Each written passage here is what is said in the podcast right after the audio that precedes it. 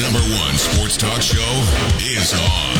And now, starting an hour earlier, welcome inside the radio octagon. This is the Sports Cage on 620 CKRM. Filling in for Michael Ball, here's Brendan McGuire. It is the Friday edition of the Sports Cage for Nelson Homes, supplying home packages and RTMs for over 65 years. Brendan McGuire and Sean Kleisinger filling in on the cage uh, today and Monday. Michael Ball will be back early next week after a long deserved and well deserved uh, vacation as he gets set for the football season ahead and all it brings. Coming up on the program, we will tee up the uh, second round playoff series in the Western Hockey League between the Moose Jaw Warriors and the Winnipeg Ice. The voice of the Winnipeg Ice, Brian Munz, longtime SJHL guy, longtime WHL guy, Saskatchewan guy, will join us in the uh, th- well just after the 3:30 news. We will go to Edmonton and visit with the um, um, or with our contributor Bob Stauffer of the Edmonton Oilers Radio Network. The edition of Chase the Ace coming up a little bit later. This week's edition of that and Farhan Lalji from TSN to talk about the SFU brouhaha and a whole bunch more. I didn't bring my laptop. I feel completely naked You in here are without a my laptop. man today without that laptop. Are we going to roll the, the intro for our first guest? Oh, it's rolled already. We got Rob Hart ready to roll. He's here? Yeah. Okay. We're ready. We will go out to the Western Pizza Hotline, and uh, we are joined by not the wedding singer, Rob Hart, but the voice of the Flin Flon Bombers for many years. Rob, you're in Battlefords. You're all settled. You're you're signed, sealed, and delivered, ready for Game One tonight. Yes, hoping that uh, we can uh, continue this uh, magical mystery tour that's been going on. It's been exciting, and uh, a lot of Bomber fans expected at the Access Communication Center tonight. Should be a lot of fun. That's what we want to talk to you about. But before I get to that, years ago, I know you were uh, good pals with uh, a guy by the name of Rod Peterson, who hosted this show Yes. for many, many years. And I remember uh, he and I watching a practice one day uh, during training camp, and we happened to be talking about Rob Hart. And I said he calls a great game, and Rob said, or Rod goes, the best. Um, that's high praise from someone who's called a game or two in their time. Uh, how did you cultivate your love of doing live game narration? I don't know. I think it's just a passion. I think I just have always thought about doing play-by-play hockey ever since I was a little kid watching, you know, Hockey Night in Canada. As I remember just sitting there, you know, we only had a couple stations in Flin Flon back then. Actually, I think even black and white TV was that long ago. And just watching all these games on TV, and I remember they they just interview these guys. I thought that's the best job in the world. I want to do that, and you know, I've been lucky enough to to be broadcasting for my hometown team since '97, and it's just uh, the, the connection between the community and the team is just so special. And uh, I just uh, it's it's a privilege to get a chance to, to do this uh, year after year, and here's hoping that we can uh, bring home that first championship since '92, '93. It's been a long time. Do you see a lot of parallels between the Flin Flon Bombers and their fans and the Saskatchewan Roughriders and their fans? It's funny you mentioned that because I was just chatting with uh, Marty Martinson, of course, the play-by-play voice guy the Battleford yesterday, and we are chatting about this, and he, I know he's really looking forward to the, the final as well, looking forward to, you know, making his way to the Whitney Forum. And I said, yeah, it's just it's incredible. The fan bases, like you see the Rough Riders, whether they're in Calgary, whether they're in Winnipeg, Edmonton, there always seems to be a lot of green in the crowd, and it doesn't seem to matter where the Flin Flon Bombers go. I know we were just in Humboldt last week, and I think there must have been three to four hundred Flin Flon Bomber fans uh, one night, and expecting uh, a capacity crowd again tonight from Flin Flon. I was chatting with uh, the marketing person for the Battlefords yesterday, and she was showing me the two sections that were dulled for Flin Flon fans, and she said this is probably about 250 to 300 seats total, sold out in a minute and a half for the Flin Flon fans. So that just Wow. kind of gives you an idea of how excited uh, the fans are about this league final. And that's not a short drive. How long a drive is that? I think probably about six and a half. Wow. Well, that's nothing from Flin Flon. Come on. That's No, a small road not. trip. That's a day trip. Come on. Yeah. You know, we, we had Mike Reagan on earlier this week, and um, I asked him this question, so I'll ask you as well. Uh, we know that this your team went to the finals last year, and that might have been, I, I guess, an argument could be made. It was the greatest SJHL finals of all time. Very exciting. Is this year's team as good or better than last year's team, and if so, why? That's a tough one. I, I, you know, it's funny. You would ask me this question maybe a month ago, and I would have said no. But after they've after what they've done here the last couple. I mean, we we went like I'm sure Mike's alluded to it. Or I'm sure you know that we lost our top five scorers for like almost all of February going into March. We haven't had a full lineup since I can remember. But it just seems like that this team has got so much character and just a team of destiny, and and they want it so bad. And I really got a real, uh, I guess, a, a bird's eye view of that. Uh, front row seat, so to speak, that last series, just because Humboldt has a very good hockey team. Humboldt, uh, you know, is, is built a lot like the Battlefords. They just got lots of guys that can score. They got a deep end. They got good goaltending, and Flin Flon was just able to keep to the outside. And anytime they needed to score a big goal, anytime they needed to get momentum, they did. And uh, you know, I think that uh, this this team is as capable as last year's club. And uh, again, it's going to be a great test the finals here against, let's face it, a highly favored Battleford team. But I don't know if anybody wants it as much as uh, this group from Flin Flon does this year. Flin Flon Bomber broadcaster Rob Hart is our guest on the Western Pizza Hotline. Check your neighborhood Western Pizza for their pickup and dine in specials. Um, I know that. Um, the Battlefords has players who are really on the high end, especially when you look at their their top line. Uh, but Coach Reagan was quick to point out that they're more than just a top line team. That said, um, could it be argued that the Bombers have as much depth when it comes to rolling four lines as even the powerful Battleford North Stars?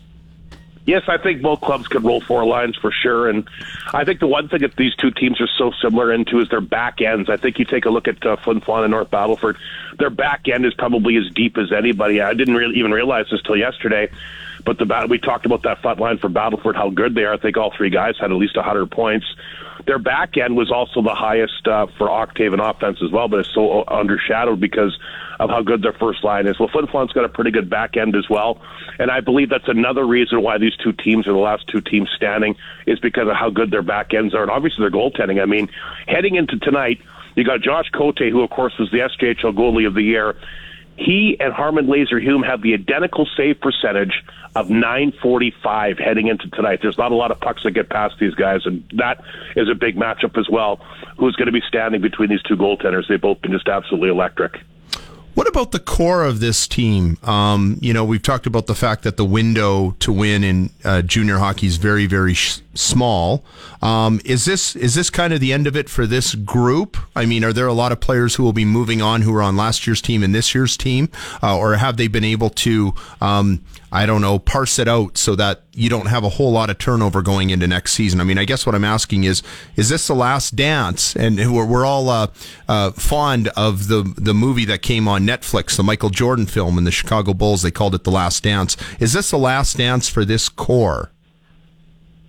Uh, I guess in a matter of speaking, it is Cole Dupro will be moving on. Jaden Mercier will be moving on. You know, I talked about that back end. They're going to lose, uh, you know, Reese Richmond, Lucas Fry, Corey King, three guys that were huge in that, you know, Centennial Cup run last year. I mean, yeah, this it's the last dance, I guess, for a, a number of guys, but you know, we always feel like we always put together a quality program every year. We'll have some guys that are still good that'll be back next year. Jacob Bockler is uh, going to be back. He's got a Division One scholarship. So does Jeremy Trombley. So, and Harmon Laser Hume will have a year back. But for that core that was there last year, in particular, those three guys on the back end, that's going to be obviously a big loss. There was a perception when I used to travel around the SJHL along with you in the early 2000s that it was hard to get players to go to Flin Flon. And uh, I remember chatting with uh, with Mike back in the summer, and he said, you know, the fact that we've been winning lately, we've got so many recruits coming in, and it doesn't sound like it's a problem anymore. Um, is it just the fact that the team is good? Uh, that that appears to have gone away, or is there some other big difference uh, to what was happening in the early 2000s, the doldrums, the dark days of the Flin Flon Bombers? Well, there's no question winning uh, is obviously a big factor, but I mean, just uh, we just talked about uh, Division One scholarships, and you can go back in this league the last six or seven years. Nobody's had more Division One commits than Flin Flon has. Not to mention, I mean, who wouldn't want to play in the Whitney Forum? I mean, Maple I'm, Leaf Gardens sure of the you, Prairies. Yeah. I mean, I mean, you you were there in the 2000s, like you mentioned, and I'm sure you've seen some of the footage of the last couple of years. I mean, like it's it's I've never you can't experience anything like it. Like just the goosebumps, and the vibe you get from being in that building. I mean, in today's day and age, I mean, of course, you were at Estevan, it was a great building as well, but everybody's moving on to new rinks now. New rink in Melville, new rink in Estevan. You know, all these, uh, Portage has got a brand new facility, Dauphin, all these places that have these historic buildings have moved on. Well, the one historic building is still sitting in Flin Flon, And a lot of people have asked me what it would be like to get a new rink. I think that's one of the communities that doesn't want a new facility. They want, don't want to lose the history and just that, uh, that that incredible building. And I think with fans and players and regardless, we have a number of recruits that are traveling with the team now that are experiencing it, and it, it's second to none. I mean, it truly is a shrine of hockey, and I know that the kids that even the visiting players that come up. I just mentioned Marty Martinson. He can hardly wait to get to the Whitney Forum. I'm sure I could speak of that of all the Battleford players as well, especially after their first round series last year. It's it's just uh, there's just so many things that are just uh, just uh, the, the history of this team is just uh, so deep, and it's nice to see that they're adding more chapters to it in today's day and age. What you know when I when I, I mentioned earlier that I see it as or I've always felt like it's the Maple Leaf Gardens of the prairies. I guess it's not very prairie up there where you are in Flin Flon, um, but uh, to, to me it's that one end of the rink where it goes up, up, up, up, and up, and you don't see that on new arenas. And then you've got the Wall of Fame and all the history around it. On the surface, um, some players appear to prefer to be in a a city where, as Mike Reagan would say, you can go to a Starbucks or you know some of the other amenities that a place like Yorkton would have. If you're going to choose that over the history of an iconic brand of the Flin Flon Bombers, that's probably somebody you don't want on your team, anyways, isn't it? I totally agree. I mean, what, what, what's your priorities? Like, what, what, what are you interested in playing hockey? you Interested in winning a championship? Are you interested in a chance to go and play Division One hockey, and you're going to get all those opportunities in Flin Flon. This is the Bombers' fourth final now in the last six years. So sooner or later, you'd like to think that it's a, it's all going to line up here. But you're right. I mean, if a guy's worried about that type of stuff, I don't think it's be a guy that I'd be too concerned about having on my team. Rob, I know I'm excited about the finals tonight. I know a lot of our uh, audience is excited for the finals tonight and uh, throughout the seven game series. So uh, enjoy it while it lasts. You never know when you'll get another crack at it. So uh, have a great call tonight. Thanks for doing this and have a great weekend. I really appreciate the opportunity. Us longtime Montreal Expo fans, we got to stick together. We got to stick together, but we're not. We're not kindred CFL fans. I think you're a Bomber fan, aren't you? Big Blue Bomber fan, but I love the CFL, one of my favorite sports leagues. See ya. Yeah, you bet. Thanks. That is Rob Hart, the play-by-play broadcaster for the Flin Flon Bombers, joining us on the Western Pizza Hotline. Check your neighborhood Western Pizza for their pickup and dine-in specials. Time to break. We'll be back with more of the Sports Cage on Rider Radio 620 CKRM. It's time to step into the radio octagon. You're tuned to the Sports Cage on Saskatchewan Sports Radio, 620 CKRM. Brendan McGuire and John Kleisinger with you on the Friday edition of the Sports Cage for Nelson Homes, supplying home packages and RTMs for over 65 years. Still ahead on this edition of The Cage, uh, we will go to Edmonton and hear from Oilers radio broadcast crew member Bob Stauffer and uh, a few other guests still ahead on the program. Farhan Lalji from TSN, and the one that I'm most excited about, Zinger, Manny Rugamba of the BC Lions and their new uniforms. We'll get oh, into that. I can't wait for that discussion. Love the Lions' new unis. Really? Yeah, I, I like them. They're fresh. They're fresh looking. They're they have more of a I really like how they have the stripes on the sleeves with the logo over top of it. It gives me like a like an '80s type vibe, mm-hmm. and uh, I you're all about the '80s. Uh, yeah, I, I, really feel like they have uh, more consistency compared to their prior uniforms. I didn't really like the the design of their last unis the orange with black on the shoulders with the little going on on the sleeve. I like your classic stripes and the Lions have done it. And I think those Lions unis look good. They're instead of white, I think they're calling it like a fog, gray. a fog, like yeah. a foggy gray. Uh, uh, they're gonna look pretty sharp. I think. I think they did well.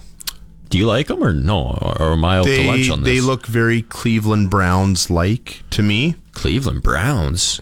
Well, the stripes, like okay. on the the home unis. but the Browns and, aren't black.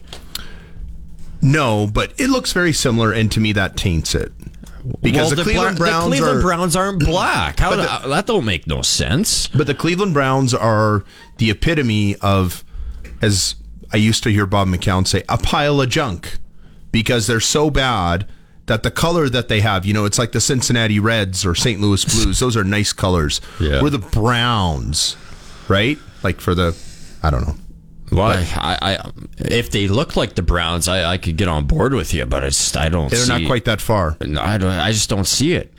Black. They're all black. The the BC Lions they, they wore black when when Damon Allen, of course, was there. You, you I don't like need the- me to tell you that they had silver helmets back then, albeit. I, I like the look they had in the early '90s. We had Darren Flutie on earlier this week. He's going to when- be our rewind later on Okay, the show. Well, there you go. You'll hear it again. But the um, in the early '90s when they had it was the black unis and the um, red stripes around the numbers, and I'm talking about like uh, 90, 91, 92. Those three years right there. That was the best uniform they ever had. For the Lions? Yes. Okay. That was the best BC, and apparently.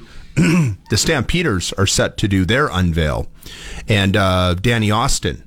Uh, I don't. Is he still with the Calgary Herald? I don't know what he does. He's now, in Calgary. Yeah. yeah, and he says that fans are going to love the new threads. Oh, this Now, that's see, his opinion. The this is what really excites me, and I really hope that the Calgary Stampeders. I feel like they have kind of slowly implemented their new look with the with with that uni that they've been wearing at home the past couple years with the white stripes over the shoulders. I really hope that the Stamps drop the black from their uniforms and just go purely all in with red and white. And if they do have a little black, maybe just a bit of an outline like the Jeff Garcia days. You know what I mean? Late 90s, early 2000s.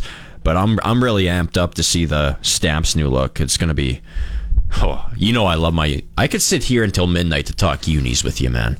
You could join in on the conversation on Twitter. Follow us at Sports Cage. You can also text us on the Capital GMC Buick Cadillac text line 306 936 6262 or call us toll free at 1 767 0620. Text, yeah, text us up and let us know if Brendan McGuire's out to lunch when it comes to if the BC Lions unis look like the Cleveland Browns because that is absolutely obnoxious.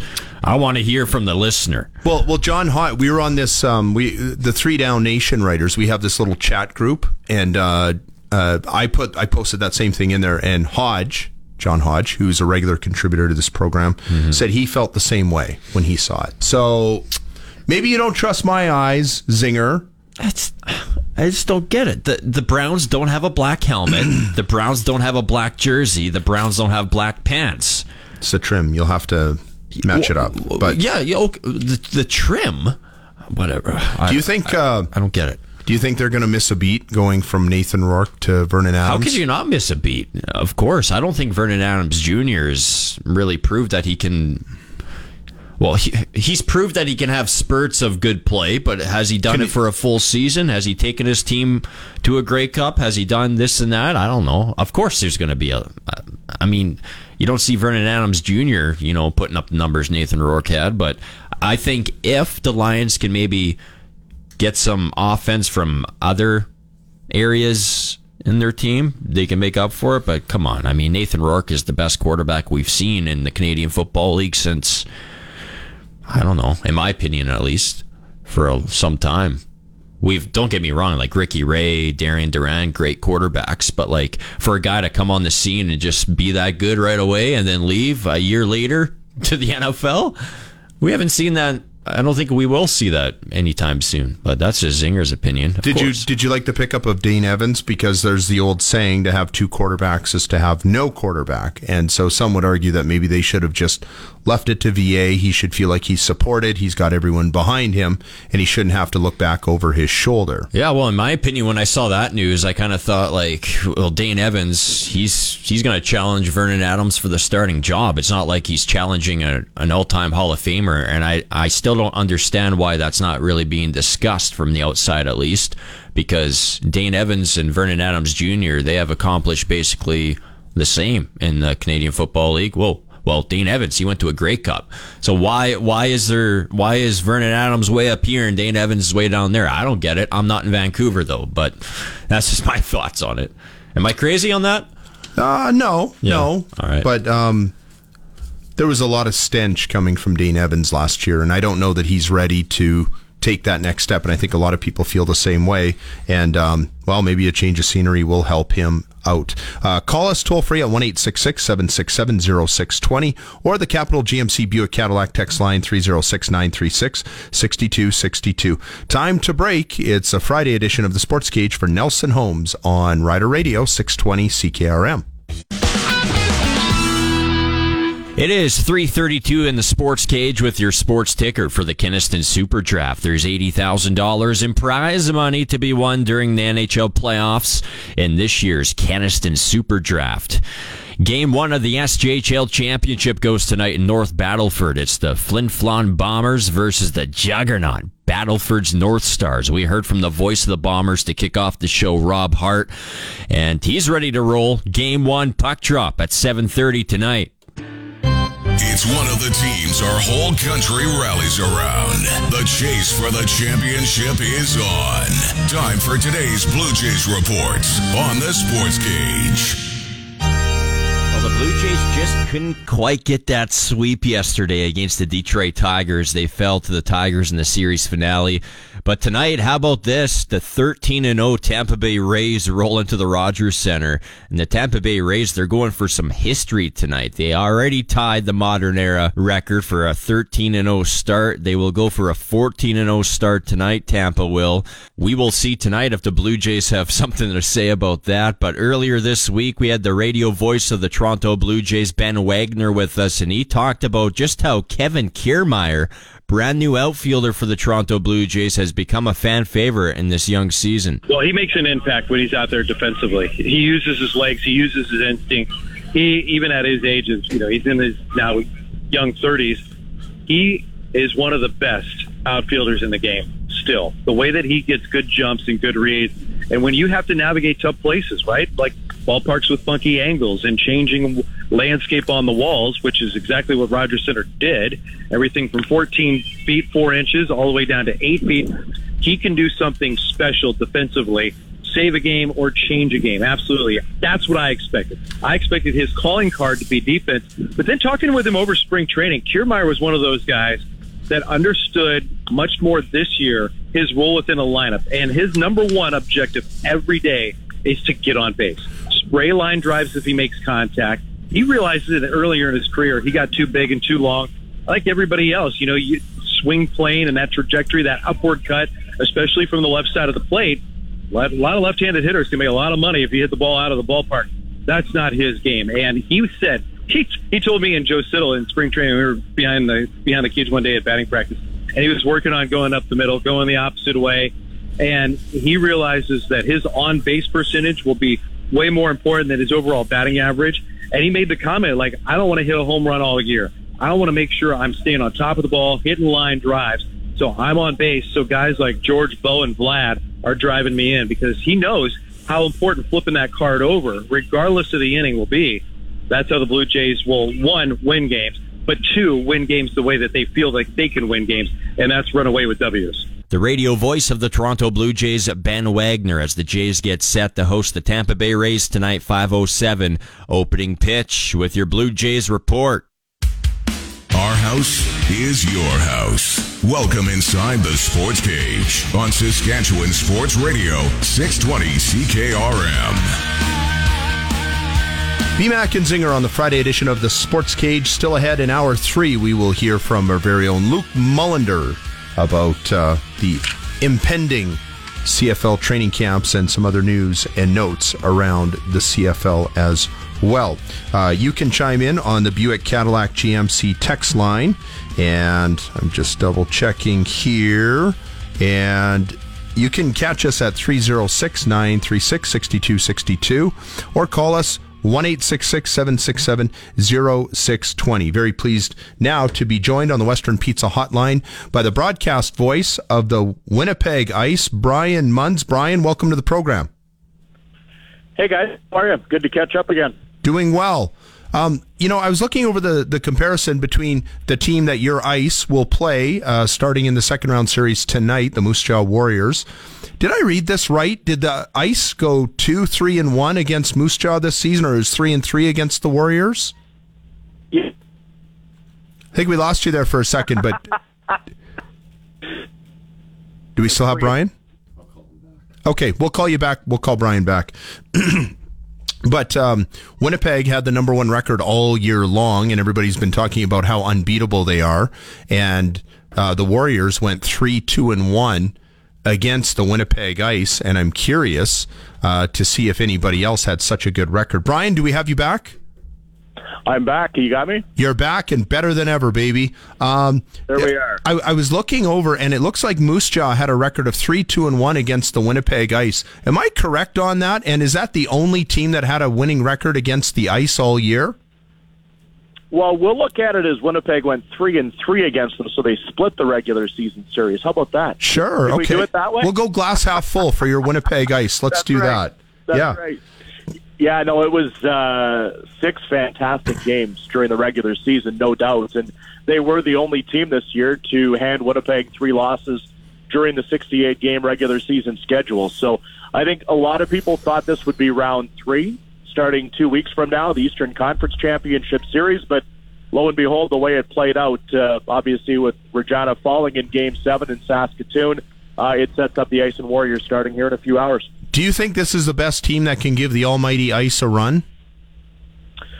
Well, based on the regular season, you'd have to say so. But there's no question. I don't think there's any disrespect for what Saskatoon and Red Deer did as well to finish in the top three. If you want to look at the regular season standings there, you know, Winnipeg finished with 115 points, and then you had Saskatoon and Red Deer, who were second and third respectively. And Red Deer obviously got the number two seed because they were the Central Division's top team. So I guess if you want to break it down, the four best clubs are in the Western Hockey League second round of the postseason right now, based on regular season uh, statistics. So it uh, it plays out as it should, I guess. How many years have you done broadcasting for WHL teams overall? Like your time in Prince Albert and Winnipeg. How many how many seasons have you covered the WHL? Uh, this would be what was it? Five, seven, I guess. Okay, seven. Five I, years in PA. Yeah, yeah, five years in PA, and then two here. Okay, I in my head I had like twenty or thirty, just because you were so long in the SJ and et cetera, et cetera. Yeah. Um, but of yeah, the, no, uh, five in the SJ, five in uh, in PA, two in Edmonton between the American League and the Oilers, five with the Moose here in the American League, uh, ten with the Jets, and now two through here. So. I've got a lot of tracksuits hanging in the closet. No kidding. But I'll, so let me present it to you this way: of all the teams that you've covered in the NHL, the American League, the SJHL, the WHL, is this Winnipeg Ice team the most dominant? Well, for regular season, you'd have to say yes because they had back-to-back 50-plus win seasons. Uh, the team that I covered in Edmonton in 06 went to Game 7 of the Stanley Cup Final against Carolina uh, the teams with the Moose in the American League for a couple years were really, really good as well. And they went to the Calder Cup final against the Hershey Bears. The Jets went to round three of uh, the Stanley Cup playoffs the year they lost out to Vegas. So I've been fortunate. Uh, I've seen some teams on the other end of it too. My first year in PA, I think we won 11 or 12 games. But uh, yeah, I've been lucky to be able to call some games uh, late into spring. So hopefully we've got another month and a half or so left to go yet here with the ice. Winnipeg Ice broadcaster Brian Munz joins us on the Western Pizza Hotline. Check your neighborhood Western Pizza for their pickup and dine-in specials. So a lot of the rhetoric that I've been hearing around uh, the Western Hockey League in the last month or two, when people are talking about different seedings, especially for the team that uh, has their games on this station, the Regina Pats, um, it was yeah. well, you know, it'll be great if they get in the playoffs, but they can't finish in eighth because whoever finishes in eighth will get slaughtered uh, by the Winnipeg Ice. Um, everybody else l- looks at the team that you're covering as the top dog. What about from the perspective from where you are? Have they been careful about? I don't know, portraying themselves as favorites. I mean, I mean, is there a mindset there that uh, that that they have to change that thought within the dressing room in order to keep everybody humble, keep everybody hungry? Yeah, they haven't worried about the standings all year. Uh, even when the Canadian Hockey League announces their weekly top 10 rankings between the Western League, the Ontario League, and the Quebec Major Junior, you know, Winnipeg was kind of up there all season long, but it was never, ever discussed. And I think that was the right way to do it, just because you don't want to try and inflate the ego or try and get players maybe overconfident. I think you want to have them in the right mindset going through. And I think they did that against Medicine Hat. Like three of the four games against the Tigers were really one goal games. The only game that was lopsided was game three. They won seven two, and they had a few bounces go their way, and you know, kind of things went off the rails a little bit for Medicine Hat discipline wise, and that game got lopsided. But other than that, uh, you know, when I guess you are a top of the division and, and the league for that matter, everybody gives you their best. So uh, I know that uh, the Ice expect that coming in here tonight for Game One against Moose Jaw for sure. Yeah, Brian, there's a lot happening in the hockey scene right now, of course, in Winnipeg with the with the Jets getting set to kick off the postseason. Is there any sort of buzz in Winnipeg around this? I mean, juggernaut team. How's the Wayne Fleming Arena going to be looking tonight and for the rest of the series? Yeah, it's sold out tonight, so uh, a lot of excitement, obviously, for the first two games of the series. And and you're right, it's it's a great time to have playoff hockey around. And I know I'm probably opening a wound here with Regina falling out. I was, you know, on my edge of my seat watching that series with uh, Saskatoon in the first round to see how it would play out. And I was born in your city, so I've got a, a soft spot for the Pats. I was a season ticket holder as a kid, so would have been neat to see them, but obviously it didn't happen. But yeah, to have the Jets, to have the Moose, to have the Ice all going right now, uh, there's a lot of hockey excitement here in the Manitoba capital for sure. Well, we'll never know how it would have played out, but I always felt like the Pats would have matched up very well against the Winnipeg Ice compared to a lot of other teams, and if for no other reason, the Bedard factor. Um, did you feel that way as, at all? Uh, did you think that Regina might have been able to give the Ice a legitimate run if they had been able to get through round one? Well, I think any team that you play in a series is, is going to give them a chance. Uh, you know, the one thing I look at, I guess, when you're based on regular season standings, Moose Jaw finished with 85 points and Regina had 72. So Mark O'Leary would come out and say, well, we were the better team during the regular season. Uh, how the regular season series went against the Pats, I have no idea, and to kind of get them to go back and forth. But uh, tell you what, the last few years of of watching 98 play, it was uh, fun to watch, and, and obviously he did something for junior hockey that nobody has ever done dating back to the last 150 years or whatever it is of, of Western Hockey League play. And it wasn't just Connor, too, right? Tanner Howe had a great year. Stanislav Svozil, Alexander Suzdalev, Drew Sim, I thought was really good for them in net when he needed to be. You know, Tanner Brown, we saw last year come in and, and play this year with you guys as a 20 year old. Like, yeah, Connor got all the headlines, but, uh, you know, John and those guys put a really good team together, and, and they're going to be good again next year, too. It's going to be fun to watch.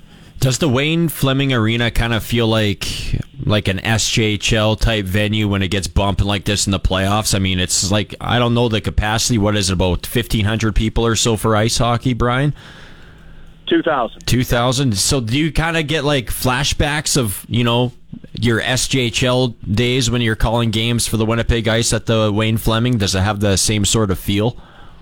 Yeah, it's you know it's just a tiny bit smaller, but it reminds me of Prince Albert and Swift Current. Like it really does. It uh, it reminds me of the old Crushed Can and Moose Jaw. Like there's not a bad seat in the house. I'm I'm looking around the building here right now, and there's two, four, six. There's nine rows of stands that are kind of set up in a U shape, facing the benches where we broadcast above. And I'm 18 feet off the ice, so you can't get a better spot than this to call a game, other than maybe the Art Hauser Center in Prince Albert, because you're right on top of it as well there. But uh, yeah, it, it's fun, and when the building is as jammed as it will be here tonight, uh, it's tough to move around and everybody kind of gets locked into their spot, and you're set for uh, for a really good hockey game. There's something awesome about that, isn't there? Like I covered the SJHL for three years, and uh, I yeah. love you know broadcasting games being so close. Um, I, I remember at one point the league put out a memo because some of the radio broadcasters were you know, whining and complaining as we like to do, uh, that the period would start before it was supposed to, and we'd still have commercial spots to run. And I remember the referee looking up at me, pointing, waiting for me to signal to start. And I'm like, I have so much power here. And I look down, and some of the players, I remember Kyle Pellerin playing on the Bruins, looking up at me saying, McGuire, let's go. And uh, there was just yeah. something great about being so close and so part of it. And you don't get that in the NHL, do you? No, but they never jump the end of the intermission there either, though, because they've got huge bills to pay with television and radio broadcast rights. Uh, you know, it's funny you mentioned that, Brendan, because I had the same thing going when I was in Melfort. Uh, I would, and we were all kind of around the same age at that point when you're coming through. I'm obviously a little bit older now, but uh, I would do the same thing. Like you'd give, uh, you'd give the little signal to the guys uh, that are officiating the game, or you were as close at some point. I remember one game in Notre Dame. I yelled down because, as you know, like you're right, right on top of the ice there, right? And then I think there may have been a hundred people watching. I think it was the Nipawin Hawks and the Notre Dame Hounds that night, and they were kind of getting ready to go, and I just yelled, "No, wait!" And one of the refs looked up, and I kind of gave him my flash like ten fingers up for I needed another ten seconds, and they hung out. So uh, it's neat to see that that camaraderie still continues, and uh, those are the things you remember, right? Uh, I, and be honest, did you ever stall just because you could? no, no, I, no, I, I, not that I remember anyway. I, I will tell you. Do we have one minute here yet? We got lots of time. Okay, so uh, I was in Prince Albert. He might be listening right now because I know he's a huge fan of your show. Alan Smith was uh, a referee back in the day in the Western Hockey League, and the booth in Prince Albert is right over uh, the referees area there too. The Half Moon at center ice. They're standing there for O Canada, and my color analyst Brian Glenn and I, we always had our big jug of water for for the night, and I scooped up some ice cubes and I started tossing them over the edge, just trying to put them around, and all of a sudden you could see the little snicker from all four of the referees. Well, lo and behold, so we chuck about eight or nine of these things from the booth down on the ice during the anthem, and it's just a little flick. So nobody in the building knew what was going on, except for the four on ice officials and myself and my color analyst Brian Glenn. Well, lo and behold, the last one I hit Al right in the top of the head. Oh, and, uh, did he have his helmet on? Little, Oh no, of course oh, not. Oh, because the anthem, right? Okay, yeah. yeah, yeah, okay, yeah. yep. So uh, yeah, so I got the little sideways look up top, and he's one of my best friends. He was in my wedding party, and uh, we still chuckle about that twenty some years later. Well, thankfully, he wasn't concussed enough to uh, not be your no, friend no, anymore. Small and, little uh, piece of ice. Yeah, small. Yeah. That was when everybody was tough in the '90s. You could do that sort of That's thing. Right. You can't do that anymore.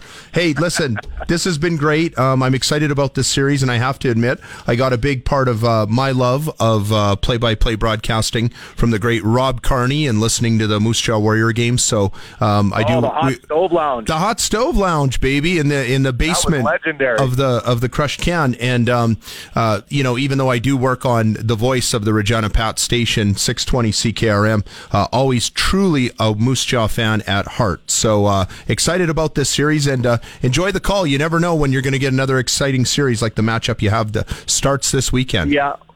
Yeah, looking forward to it, and obviously uh, looking forward to games three and four coming back uh, in the new rink in Moose Jaw too, which is another great venue, and hopefully we got a great crowd and it's a fun series. Yeah, I think that's a big reason everybody's whining here about wanting a new arena. Moose Jaw has something nicer than us, and we just can't have that. So. No, no, that's the Moose Jaw Regina rivalry, right? That goes way back to the old Lenny Nielsen and Theoren Fleury and Mike Sillinger, and oh yeah, even, I, I know where you're going on those. Even even further than that. Have a great weekend, Brian. Enjoy the games. You got it, guys. Take care. That is Brian Munz. Um, formerly of Melfort Radio, Prince Albert Radio, Edmonton Radio, Winnipeg Radio. He's been all over the prairies doing hockey at all levels. Um, his team, the Winnipeg Ice, starts their second round series against the Moose Jaw Warriors uh, tonight. And uh, Zinger, it just hit me. We're down to what the Warriors and the Blades uh, still going in the playoffs, and I suspect it's the Warriors. I, I, think the Warriors have a better crack at moving on, even though I know the Blades are the higher seed and they're playing a team wow. like Red Deer who's maybe inferior. But uh, I have a good feeling about the Warriors. Hey, I think I told you this. Maybe it was you I told, but uh, I'll, I'll tell the listener. The, the other day, or this past week, I took my wife to her very first ever Regina Pats game. Oh, yeah and she was just loving it right like after the game she was like can we go to another one next week and i was like well it depends if the pats win on monday then we'll be in round two but of yeah. course that didn't happen wasn't in the cards wasn't in the cards and my wife comes to me is like well, is there another hockey game that we could go to? Uh, any like around the city? And I was like, well, technically, yes, the Moose Jaw Warriors are in the second round, but unfortunately for us, all their home games in this series are weekday games, so uh, we, we, won't be able to go. But I thought they, you were going to say sold out. Probably no, no. the case too. But if they do advance against the Winnipeg Ice to the third round, uh, and they do have a like a, a weekend game, I would love to go see a game and. Uh, It's no longer Mosaic Place, I guess. It's the Moose Jaw Community Event Center, I believe it's called. But Somebody was too cheap to renew the sponsorship. yeah, so I've never seen a game there before, so I would love to see one. You're missing out. Yep. Okay, we'll take a quick break. We'll come back with more of the Sports Cage on Rider Radio 620 CKRM. The Kings of Saskatchewan Sports Talk. This is the Sports Cage on 620 CKRM. Friday edition of the Sports Cage for Nelson Homes, supplying home packages and RTMs for over 65 years. Still ahead on this edition of the program, this week's Chase the Ace, and we will also check in with Farhan Lalji out of TSN on the West Coast. Manny Rugamba of the BC Lions will check in and give us his thoughts on the Lions' new unis because uniforms matter, Zinger. Oh, You know that as well as anybody. Mm-hmm. If you, uh, who was it? Um, oh, gee, what was his name? The running back, Ricky Watters, I think was his name in the 90s. And he says, if you look good, you feel good. If you feel good, you play good. If you play good, you get paid good. I think So- Deion Sanders has said that before too, right? I think Ricky stole it from Deion. Oh, I see. Or vice versa. But Yeah, I remember Ricky. R- remember those little uh, figurines? They were called headliners. Do you remember those? It was a '90s type thing. Maybe you didn't collect them, but they were like maybe two inches high. And I just remember vividly. I had a Ricky Watters headliner. So right when you said his name there, I was like, "Oh yeah, I remember him." he's a good player. In his Philadelphia. No, actually, he was Well, wearing his. he was with the Niners, then he went Yeah, to the Eagles. he He, got paid Yeah. by the Eagles. Yeah, The like they all do. headliner I had was when he was on uh, the Seahawks, I believe. But anyways. Have you been paying any attention to the drama around the sale of the Washington Commanders? Uh, not not too much. I mean, I saw it on Twitter, read a few articles. I'm just glad. I think it's a good thing that Dan Snyder is no longer the owner. Um, Or has any involvement whatsoever? Yeah, I think that's. I think no one can argue that's probably a good thing. That's probably the thoughts that I have on it. Outside of that, I mean, let's roll. Hopefully, I mean, let's be honest. There hasn't been more of a. There hasn't been many more teams in the National Football League over the past like 20, 25 years that have been that bad at number one, like drafting, just performance. Like they've been a really bad team for a very long time. And I think a big part of that is because obviously it starts up top. Dan Snyder, he's a really bad owner. So when you have a bad owner, it just only trickles down. So I think it's good that he's out the door. You know, a lot of people are saying they're not happy that he's getting paid. He's getting this big payday. Um, Six billion dollars, or was But- it eight billion? But you know what? I, I've read, I've read, and I've done some research about how that all works. And um, there's one estimate out there that his capital gains that he's going to have to pay is going to be north of 2.5 billion dollars. He's carrying a whole bunch of debt already. And by the time he wipes all that out, he's probably down around maybe $2 billion. And you might say, well, pff, still, uh, why would you feel sorry for him? And then on top of that, uh, one of the big issues was that he kept fighting with the league, the NFL, about whether or not they would indemnify him against future lawsuits. He wanted it, that to be part of his exit package. And uh, Roger went to his other bosses, and they all said, get bent. So he's probably going to face some lawsuits here. And, and especially given the fact that everybody knows that he just got a payday, you know, he's going to pay the best lawyers. And, you know, I'm sure he'll be fine at the end of it, but his net worth will have shrunk considerably. And uh, of course, that doesn't include the fact he no longer has his prized hobby horse, the Washington. guy like uh, that don't deserve money like that. and so, so to me, it's very just what is happening. And um, I was going to call them the Washington. He refused to name them other than what their name was before. Yeah. So The new owner, uh, Josh Harris, I believe, owner of uh, the Philadelphia 76ers and uh, New Jersey Devils. I've that- never heard of them. I know nothing either. about. But, So. uh, that's the guy who has agreed in principle to buy It- the Commanders. Well, it's not the uh, Canadian who is bidding on it, which is good because I want that guy to maybe buy the Argos and actually Yeah, put some about that? spirit into it and actually Yeah. put some personality into it. But um, maybe it's not a big enough entity to get him excited. He's got all the daddy's money. Make it a money big that- entity. Make it a big entity, baby. News is next. You're listening to The Sports Cage, presented by Nelson Homes on Rider Radio 620 CKRM. Saskatchewan's number one sports talk show is on. And now, starting an hour earlier, welcome inside the Radio Octagon. This is the Sports Cage on 620 CKRM. Filling in for Michael Ball, here's Brendan McGuire. And Sean Kleisinger also with us on the Sports Cage on this Friday edition for uh, Nelson Homes. And I was going to mention, um, in addition to uh, the daily sponsor of Nelson Homes, supplying home packages and RTMs for over 65 years. We will hear from Bob Stauffer of the Edmonton Oilers Radio Network coming up. This is the last night of the NHL regular season until Monday when uh, the playoffs get going, and I'll be very curious to hear Playoffs? what Bob thinks of the idea of. Or what John Lu said um, when we had him on earlier, saying that he thought the Winnipeg Jets would have a better chance against the Vegas Golden Knights than they would against the Oilers, paying the Oilers the ultimate respect, zinger. And uh, So we know the playoff matchups now. Eh, I know there's, like you said, there's one matchup left, but we know the Kings will be taking on the, Oilers. Oilers, just like last year, and they're five points apart again, except now Edmonton's the two seed instead of Los Angeles. Rangers, Devils. I mean, that's going to be a, some kind of series. I mean, both teams relatively close to each other geographically.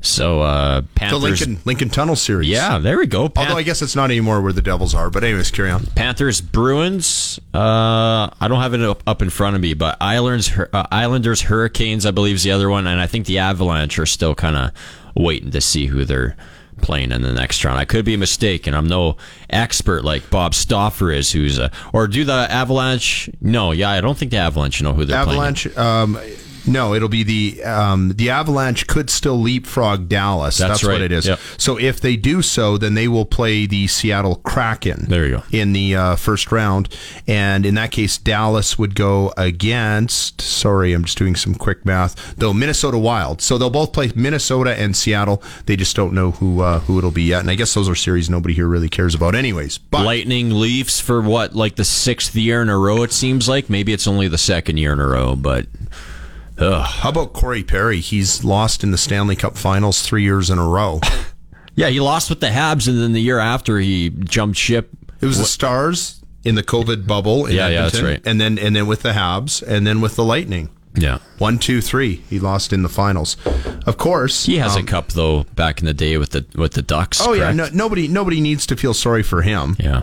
No, it worked out uh, just fine for him. By the way, um, you excited for the Red Sox dinner coming up a week from tomorrow? It's the one week from brothers. tomorrow. Yeah. Turvey Center, and uh, I could be mistaken, but I think there might be a few spots still available uh, for purchase. So if you want to see the details, ReginaRedSox.com is the place to go. Get a hold of uh, Red Sox president Gary Brotzel and head on over there. There's always a lot of great items up for bid and auction. I remember a couple years ago, remember when we were up on the stage with Mr. Matt, Matt Stairs? Stairs. There was a lot of great memorabilia kicking around there. So if you're a sports fan, baseball fan, football fan, they got all of that kind of stuff there to bid on at the Turvey Center. And that's that's such a big fundraiser for the team. Like you can argue if they don't have that dinner and auction every year, it would be very difficult you know, to field the team every year. That's a big fundraiser for the team. It's great to uh, to uh, support a local ball team. So if you have an open evening next Saturday,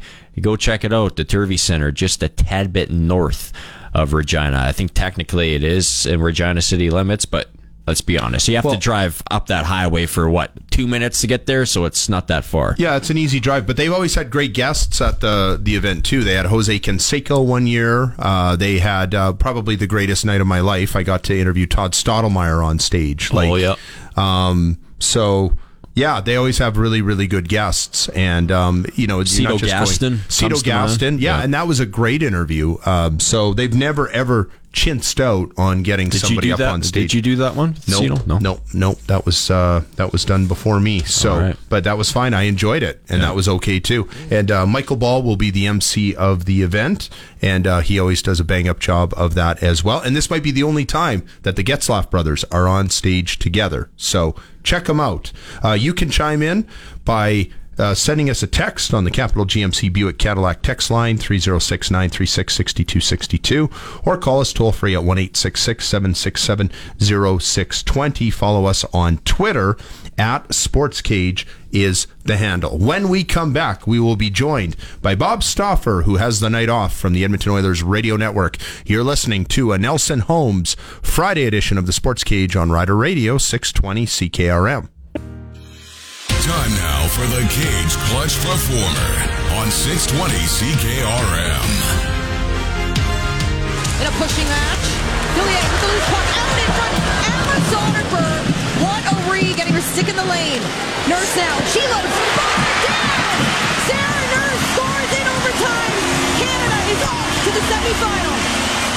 And that's our own Daniela Panicelli on the call on TSN. Canada survives a scare against Sweden. Sweden forces overtime, but you heard it there. Sarah Nurse pots one home. Canada wins. Now they are off to the semifinal where they will take on Team Switzerland tomorrow. Sarah Nurse, your overtime winner and your sports cage clutch performer for Nick Service in Emerald Park. Your local Massey Ferguson Challenger, Rogator Gleaner, and Fendt dealer. Give them a call at 781 1077. You're listening to the radio home of the Saskatchewan Roughriders, the Sports Cage on 620 CKRM. Brendan McGuire and Sean Kleisinger with you on the Friday edition of the Sports Cage. Listen to Daniela P getting the TSN call for the Women's World Hockey Championships. She's moving up in the world Okay. from hanging out with low class like us, Like me. Uh, doing the broadcast, especially like you. in a stinky sweatshirt. Just going. Uh, Oh, you got the U of R Rams thing going. yeah, it's not stinky. It's beautiful, isn't it? Very nice. Uh, this edition of the Sports Cage is presented by Nelson Homes, supplying home packages and RTMs for over 65 years. A little bit later in the program, we will go to the West Coast and uh, hear from a player's perspective about the BC Lions' new threads. Also, Luc Mullinder will join us on the program. The calm before the storm for Cool Hand Luke as well. It's going to be a busy uh, summer and fall for him. And Chase the Ace uh, still coming up a little bit later when we go down the hall here at Harvard World Headquarters uh, to be joined by CKRM Program Director Abby White to check out this week's winner of the Chase the Ace program. In mere moments, we will be joined by Bob Stauffer of the Edmonton Oilers Radio Network. And of course, as I mentioned as well, you can chime in on the discussion. Uh, at Sports Cage is the Twitter handle. You can join in through the Capital GMC Buick Cadillac text line 306 936 6262 or call us toll free at 1 767 0620. I had a little bit of time to think about that call that we had um, on Monday from John in Regina who. Uh, uh, made, said a very unkind description of Drew Sim. He called him Drew, Oh, yeah. you know, something that rhymes with live, Yeah. uh, but for a goaltender. And uh, I thought that's a bit low class, don't you think? And Absolute man, Drew Sim had an absolute You heard my- stellar of a game. You heard Brian seven. Munz say that. He thought that he played really, really well this year. There's and a uh, fly in here. Sorry, There's- I know. It's, it's got, but but it's kind of interesting because um, I remember being at a WHL game years and years ago when the GM of the Winnipeg Ice, Matt Cockell, was a goalie for the Pats, and I remember somebody at the it was then called the Agridome was sitting behind us and he's yelling, "Siv, Siv, Siv," you know, just picking on him, and this one. Um, gentleman looks back at him and he says, "You know, he's just a kid," and he's like, "He's a baby," and you know, he's heckling him and all this, and um, really like that was wrong. You shouldn't do that. But that's my whole issue with the age range that we have in junior hockey. I think a fan, it, it, it's kind of a place where you get to do some of that, Yeah. right? You can come out, you can have a few drinks, you can throw out a few names as long as it's not obscenity laden. And I feel like it would be a lot more appropriate if all of the athletes were at least adults and not some of them still in high school. Mm-hmm. And that kind of got me thinking. Has nothing to do with junior hockey or anything, but it got me thinking the other night when I was watching the Blue Jay game how the new bullpen is kind of elevated in the outfield, and literally the fans are just right on top of the pitchers, and they it totally encourages all that. yeah, they they showed a, a a a shot of a Blue Jays fan like absolutely getting in the grill of a Tigers pitcher who was making his way onto the field, and I kind of thought like, "Ooh, this is a little different." I don't think they've put up any netting around there either, and I'm No. curious to see how long that will last. But uh, we will just have to wait and see. Now joined on the Western Pizza Hotline from the Edmonton Oilers Radio Network, Bob Stauffer joins us. Bob, we had John Lu on the show earlier this week and asked him the question who he thought would be a better matchup for the Jets to play in the first round before it had been determined, Vegas or Edmonton. And he seemed pretty firm that he thought the Jets would have a better crack against the Golden Knights than they would against the almighty Edmonton Oilers, who you cover. I would say that's a pretty good compliment for the Oil, is it not? I think that also is a sign, uh, Brendan, that uh, John was in Montreal two years ago when Winnipeg played Edmonton in the playoffs, and then came to uh, back to his home city because you know the Jets. I think there was a sentiment out there. Well, Edmonton lost to Winnipeg two years ago, as you know, in four straight. They lost three games in overtime. Um, I mean, the Oilers. The Oilers are playing well. They got a much better team than they had from a couple seasons ago. The reality is, and you guys know this because you know Kelly McCrimmon. Vegas has done a good job, and they've had a good year. So I'll take it as a compliment from John. I know that our fan base was, uh, you know, maybe ten days ago to twelve days ago, before they played LA at home. The Oilers, I think, the fan base was a little nervous about the Kings, and they've limited LA to two, uh, one goal against them the two meetings, and basically beat LA two nothing and three one, playing LA style of game. That's changed the complexion of things. Um, and as for Winnipeg, I think anytime you got a Vezina Trophy winner in goal uh, in a short uh, series, a short sample size, in the back of your mind, you're whether wondering whether or not a guy can stone you. And uh, if some of your listeners would recall, two years ago, that's what happened between Edmonton and Winnipeg. I mean, Connor Hellebuyck, the Jets had the lead for less than 20 minutes in that series, but Edmonton couldn't put Winnipeg away in game three and four in Winnipeg, and ultimately won in overtime. So uh, the Oilers are a different team. They're a better team. They're the league's best team for the last 40 games, and uh, we'll see what uh, transpires here in the playoffs. Edmonton Oilers radio network analyst Bob Stauffer joins us on the Western Pizza Hotline. Check your neighborhood Western Pizza for their pickup and dine in specials there's something pretty magical about Edmonton, Los Angeles in the playoffs. I think um, I, for for a lot of us, I think it, it, will always be linked because of the Gretzky thing, and a lot of people forget that after Gretzky was traded, it's not like the Oilers just completely imploded and the Kings were great. Uh, they met each other in the playoffs for four straight seasons, and the Oilers won three out of those four matchups and got a cup, and the Kings didn't. Um, is there something that gives people goosebumps? You think about Edmonton, Los Angeles in the playoffs? And always will because of that forever connection. If you don't mind me asking, what year were you born? 1982. I turned. I just turned 40. All right. So I'm. Uh, you know, I was right in my wheelhouse. Uh, you know, I was 24 when the Oilers won their last cup in 1990, and that was the first cup that I understood what was going on. So I remember it like yesterday. Yeah, there you go. Good for you. That's awesome. Um, but there is something that occurred during the 1990 regular season that sort of mirrored what happened this year between the Oilers and the Kings. As you're aware of, uh, when Gretzky was traded in August of '88, the Oilers played LA in '89 and were up three games to one in that series. I've talked about this with Wayne multiple times because he traveled with their team for three seasons, which was just an incredible experience for all of us. But the Kings came back and beat Edmonton in uh, '89, uh, rallying from a 3-1 deficit. And uh, I remember Wayne was quite animated after they, you know, he scored an empty netter to close out the series. And I thought the Kings had taken some liberties with Edmonton during the course of that 89 playoff series. And the two teams met again in uh, February 28, 1990. It's one of the most penalized games in NHL history. And, mm. and they threw down. It was ugly. I mean, it was as old school. At one point, Esa Tikkanen and Craig Simpson were two on one in Marty McSorley in a line brawl, and it was awesome because Marty had been ducking Dave Brown the whole time.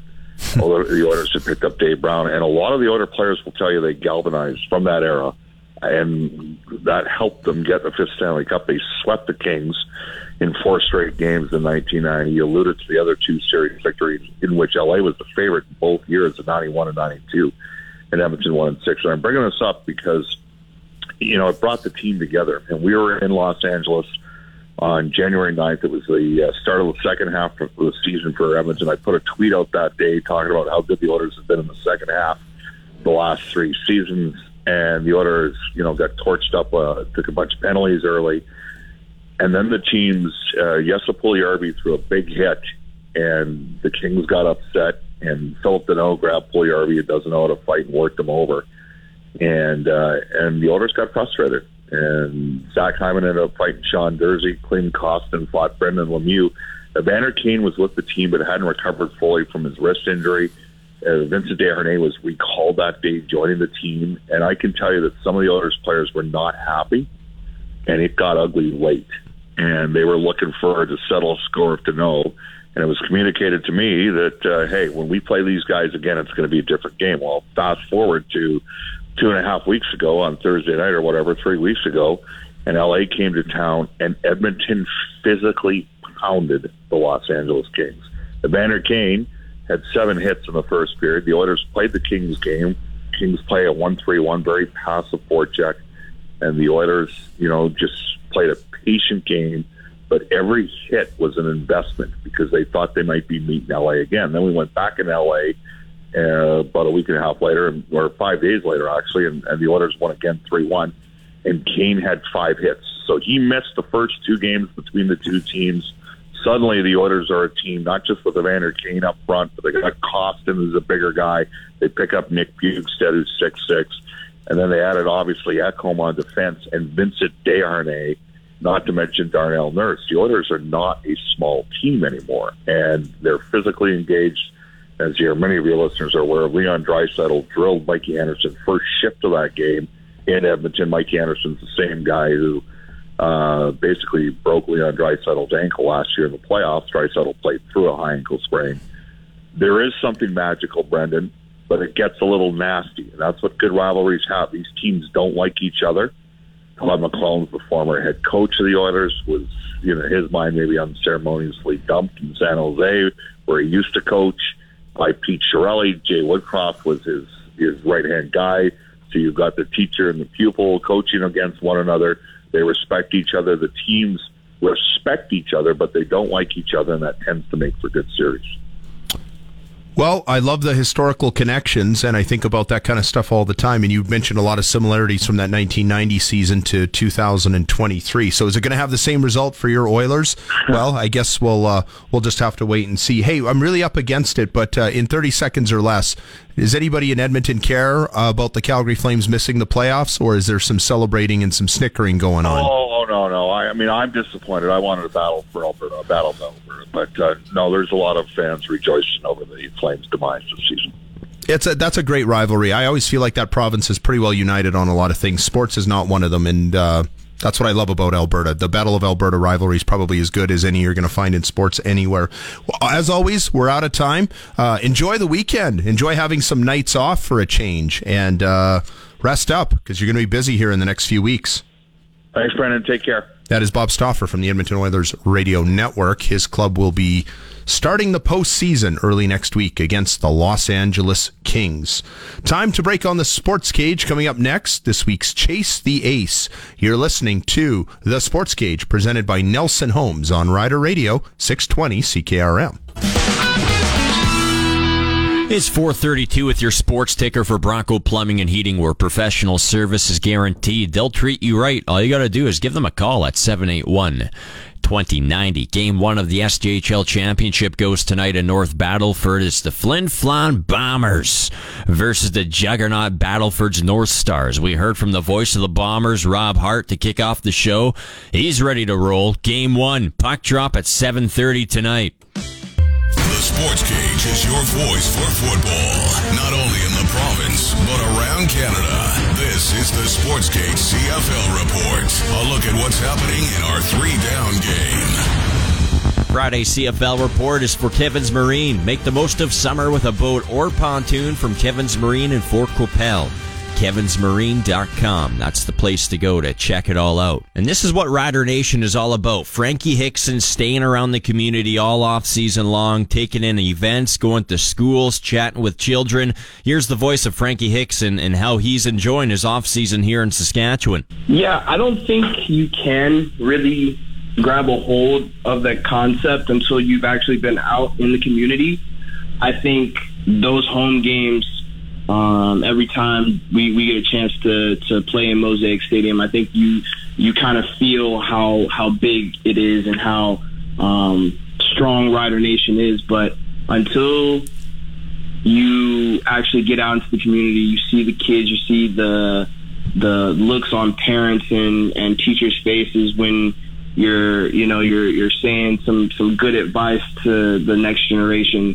Mm-hmm. Um, you, you can't really tell what it's all about until until you you see that for yourself, and uh, it's a blessing, honestly. Um, I kind of stepped out on faith coming early to Saskatchewan, and um, you know, stand for the winner. Um, but it's been worth it. It's even more, so much more than I could have ever imagined. That's cool. Now, as you travel Saskatchewan, tell us about some of your uh, interesting adventures, or did anything wacky happen at all? Oh, no, I mean, no, nothing, nothing too crazy, nothing too wacky. Uh, I'd say, just honestly, the the joy that the the kids have brought me, and um, even just seeing how how dedicated these teachers are in Saskatchewan, it, it gives me a lot of hope for the next generation. All I want to do is be a part of the change, to just to be the change. Riders running back Frankie Hickson on today's CFL report. Saskatchewan's best coverage of the Saskatchewan Roughriders is on the Sports Cage, right here on the mighty 620 CKRM. Friday edition of the Sports Cage for Nelson Home, supplying home packages and RTMs for over 65 years. Still ahead on this edition of the program, we will go to the West Coast. We've got two guests joining uh, Farhan Lalji of TSN, Manny Rugamba of the BC Lions to uh, tell us what he thinks about the Lions' new threads, and of course, Luc Mullinder in hour three, still ahead on this edition of the show. But right now, for this week's edition of Chase the Ace, we head down the hallway here at Harvard World Headquarters. Here's Abby White. Uh, thank you very much, Brennan. Uh, appreciate everybody being here on a Friday. Cindy Fuchs uh, back uh, in the saddle with us again. How are you doing? Good. Yeah, I took a couple of weeks off, didn't I? well, that's all right. You're allowed to. I guess so. Yeah. yeah. Absolutely. Uh, okay, so we are week six of uh, version 2.0 of the Saskatchewan Roughrider Foundation Chase the Ace. Uh, our uh, seated jackpot is still sitting at $10,000. Our uh, weekly prize this week, $901 right is uh, where we're going to go so yeah. let's uh, just dive into it let's get ourselves okay. a winner here and uh, and we'll talk about a couple of things that you guys got coming up so this winner today is from Warman, Saskatchewan. Neil Pfeifferl? Neil Pfeifferl. Of Warman, you said? Warman, yeah. Okay, all right. Um, we'll get our, uh, our, our runner to run down the uh, hallway, and we'll see if we can get a hold of uh, Neil to uh, select a card from our deck of one of 52. And if they get the uh, Ace of Spades, the Braden Lenny's card, they'll win that $10,000. So, uh, while we're waiting, while we're waiting to see if we get a hold of, uh, of our winner today, Neil, right. let's talk about, uh, this comedy event that uh, you guys have coming up pretty quick, actually. Yeah, actually, at the end of the month, we're actually um, offering a. It's called Punchline Comedy Night, and so it goes. All the funds go to our mental wellness program, and the best part of mental wellness is laughter. So that's why we're offering a comedy night here in Regina and in Saskatoon. Excellent. Okay, so it's the 29th in Regina. Yep, Saturday. Okay, and then is so is it the Friday night in Friday in Saskatoon? In Saskatoon. So we're going to be on that highway, um, moving our comedian back and forth. So we're really excited to be able to do it in both cities uh, rather than just Regina this year. Now, a little birdie told me that uh, our new quarterback might be in attendance at this event. Yeah, that'll be his first uh, player appearance for the foundation and the foot, the Rive Rider Football Club um, just before training camp. So if you want to check uh, check him out and get a sneak peek and hear a little bit from him it's also a good time to do that. So now, do does he have to get up and do a little stand up routine, or? Well, I don't know if we'll make him do comedy, but we will. We do have a plan that he's going to do an event for us at the event, so that'll be fun. He'll be greeting all of our guests as they're coming in. It's great for him to meet Rider Nation, for and sure. this is a great way to do it. But you imagine if he went out and just slayed the crowd for five minutes with It'd nonstop jokes, everybody would be like, "What? Who is this guy?" Yeah, awesome. yeah. Maybe he'll surprise us. You yeah. never know. Excellent. Right? For for anybody that wants to get tickets for the comedy event, uh, best way to do that. Yeah, riderville.com and it says uh, foundation and then it's under punchline comedy and there's $60 ticket, really cheap. Great way to support the foundation. And honestly, when's the last time you went to a comedy show? Like they're the best. I know. There's nothing better than laughing for two hours. Yeah. With your friends, colleagues, yeah. pals. Hundred percent. Okay, it sounds like we've got our uh, Chase the Ace uh, winner, Neil, uh, joining us on the line. Neil, how are you doing today? I'm doing good. Excellent. How do you say your last name, Neil? We didn't want to mess it up here. Pepperly. That's the way we. I would have got that. I would have got that totally wrong. and how are things in Warman today? Things are good in Warman. hmm Excellent. Well, we got good news. You are the uh, winner this week of the Saskatchewan Rough Rider Foundation Chase the Ace. So you have uh, won nine hundred and one dollar. That's Okay. guaranteed money in your pocket. Uh, but you have a chance to win ten thousand dollars by choosing the Ace of Spades, the Braden Lennius card. So uh, we've had five numbers selected from our deck of one to fifty-two. If you uh, do call out uh, one of those uh, numbers and it's been chosen, we'll get you to pick again. All right. So uh, we need you to pick a number between one and fifty-two. Okay, has 29 been selected? 29 has not been selected, so we're going to go with that one. I just got to find it here. There it is. Okay. We got envelope 29. We're going to pass it over to Cindy. Cindy is going to open it up, and hopefully, we're putting 10K in your jeans. Are you Couldn't nervous? happen to a nicer guy. Well, uh, it is not the Ace of Spades. What's the Jack of Diamonds? Jack of Diamonds, yes. So, uh, not ten grand for you, but uh, nine hundred and one dollar. That should get you at least a few tanks of gas, anyway. So, Sounds good. and enough to buy some more tickets for next week. You betcha.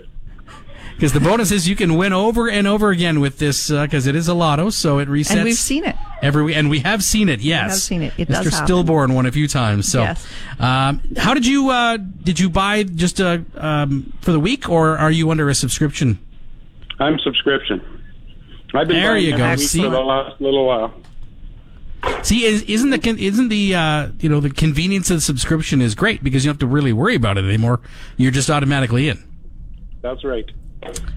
Perfect. Uh, excellent. Well, Neil, congratulations. $901. And um, Cindy from the uh, foundation, they'll get a hold of you next week and uh, and uh, make sure they get their uh, cash to you. So uh, good luck. Maybe we'll be talking to you here in the near future. Okay. All right. Thank you so much. Uh, Cindy, any closing words before we wrap up? I guess this, uh, as mentioned, we'll restart here at 5 o'clock and people can start buying tickets for week seven as we roll on. Yeah, I think it's great. You get an opportunity to support great causes, which is, you know, mental wellness as well as our amateur football in the province. And you can win $10,000. It's always a bonus. Yes. Yep. Cindy, thank you so much. Thank you. And we'll be back with more of the Sports Cage here on 620 CKRM. Where Saskatchewan sports fans come to talk. This is the Sports Cage on Sports Radio 620 CKRM. Friday edition of the Sports Cage carries on for Nelson Homes, supplying home packages and RTMs for over 65 years. Still ahead, Luc Mullinder will join us in the final half hour of the program. Talk a little bit of CFL and Saskatchewan Rough Rider football. What are we now, Zinger? Six weeks? Not even from That training camp? We're, we are like a month away, man. Can you believe that? Almost a month away. Feels like just yesterday that uh, the. Let's get this snow out of here, though, huh? Like it, this weather's teasing us. One day it's sunny. You look outside and think, okay, yeah, football season's coming. Then the next day it snows. It's playing with our with our emotions, you know. Well, Mark Zinger don't like it. Mar- March and April in Saskatchewan always was a box of chocolates. You just never know what you're gonna get. Yes, and of I course. and I and I remember. Um, well, uh, Dickenson was on earlier this week, and he said he feels like when they go to training camp, they're just tickling the edges of winter. Mm-hmm. And um, there's been some chatter that they'd like to move things up even a little bit further, but he doesn't think that they can. He just talks about getting rid of those two bye weeks, and I think that's really the uh, the idea here is when when they get the tenth team, and I do think a tenth franchise will happen. Yeah. I give the commissioner credit for being um, full speed ahead. And uh, I think he just decided that they needed to fix the Montreal ownership situation. So he dropped everything he was doing. He put his head down. He didn't do any interviews and he just got it done. And I think he's learned from that. And he said, you know, we're just going to take the same approach to getting the Atlantic franchise. And it's a really, really interesting approach because most sports leagues who have tried doing it that way, um, have found some disastrous results or some really bad results because if you get a franchise going and they don't have a suitable facility, then you go through the nightmare of trying to get a proper facility built. You'd rather just have it built from the very get go. Uh, but the CFL has realized that that's just not going to happen in the Maritimes, so they're going to go about it a different way. Congratulations to Neil Pikeroll of Warman, Saskatchewan. $901 from the Saskatchewan Rough Rider Foundation. Chase the Ace. Zinger, what would you do this weekend if you won $901? I would uh, Uh, buy a Western pizza, probably extra large Western pizza. Make, make that two of them one ham and pineapple, one triple crown. And if you don't know what triple crown is, well, let me tell you, it's pepperoni, green pepper, and mushrooms. And you can slap extra cheese on both of those puppies. That's what I would do. And I would be left with what? Uh, 800 bucks? Uh, Probably a bit more than that, even. Yeah, I don't know what I would do, Brendan McGuire. I'd probably just give it to you because you're a good man. That sounds like a typical Zinger answer. The most excitement he'd get from newfound wealth is a Western pizza. By the way, all guests uh, who appear on the Western Pizza hotline for Western Pizza, check your neighborhood Western Pizza for their pickup and dine in specials. Very excited about training camp coming up. I feel like the world is um, more and more progressing to the way it should be. And I actually expect that we will see less and less empty seats this season with the Rough Riders uh, losing nine of their last 11 games a year ago. You know, I see so much positive for the Canadian Football League compared to year one post pandemic. Things didn't go so well, but we were just happy to have the games on again. And year two, I thought was much better. Now, we didn't feel that so much here because the entertainment value wasn't there at the Rider games. Uh, night after night, being at the Rider games, it was it, it, was just lacking. There was wasn't a lot of energy, and uh, I think Rob Vanstone said it best after the last home game of the year. He said someone texted him and it said, "This is pure torture." And that's kind of what it felt like when uh, when they trotted out Mason Fine. Um, Chris Ackie was on the show a little bit earlier this week, you'll recall, and we asked him. I, I wish I'd asked him more about uh, Trevor Harris, and he gave some thoughts. But here's how I interpreted his comments. Man, I loved Trevor Harris, and Brendan, how does the ownership uncertainty affect the players on the field? Well, it cost us some of our best players, Trevor Harris, and um, he doesn't know anything about Fajardo. Sorry, we have somebody on the line. Rewind. Oh, okay. Sorry, I was running running out of runway there. Uh, Sports Cage Rewind. Uh, earlier this week, we chatted with Darren Flutie, and it was one of my favorite episodes uh, in interviews that I've done in a long time. But I have an affinity for the 1990s, so it was an easy one. And uh, he told us some stories about coming to Old Taylor Field. We'll have a listen to that right now. Well, I was I was just going to ask because I remember it like yesterday, uh, going into the '98 season when Danny Mac was leaving Edmonton, or we didn't know what was going to happen, and I remember the Riders held a press conference to announce pretty well nothing, just that Danny Mac was in town. And Danny Mac said to the assembled media, You know, I've heard from a lot of people, if you ever get the chance to play in Saskatchewan, you're going to love it. And, you know, some speculated that that was just him uh, using it as leverage to get a better contract from somewhere else. And then all of a sudden, within about a week, Ronnie Lancaster announces, Hey, we've got Danny Mac coming to Hamilton. And uh, we brought his buddy too, Darren Flutie. Uh, so I'll ask the question Do you remember visiting Regina that year, or maybe that was the year that you're, you're thinking? Of and was was there was that ever serious did you and danny ever seriously discuss maybe bringing your act together to regina instead of hamilton First of all, I think you're right. I think it was that year. So what that was after Edmonton. So before the '98 season. I remember yeah. everything about the '90s, Darren. I don't remember anything since, but I know the '90s inside and out. So you're a lot like me, then. Yeah. yeah. Uh, but yeah, you're correct. So I remember DMAC coming up to me and he's like, he had said to me, I'm definitely out of here in Edmonton. Like, I think uh, Kay Stephenson was coming in and bringing Dave Archer right with him as the quarterback in Edmonton. So as soon as I heard that, I'm like, well, I'm out of here, Mac, no matter what. I mean, I don't know if you want to go to the same team or, you know, we talked a little bit about should we go to the same team or what do you want to do? But I was going to get out of Edmonton also because – I don't know. I just didn't want a new quarterback and a new coach and have to prove myself all over again. And uh, we did both go to Regina, and they hosted us for a couple days, but we didn't go together. Danny went at one time, and then I went the next time. And I mean, to be quite honest, it was about where would I get the better contract. Like right. I, I could have gone a different way than Danny at that time if you know the money was there and because at this point, uh, Terry and I had two kids, and they were probably two and four years old at that point. and I had to start making some money, you know, and I wanted to go to a place where I could make some money. And Hamilton really, they gave us a great deal. I think that was all Coach Lancaster.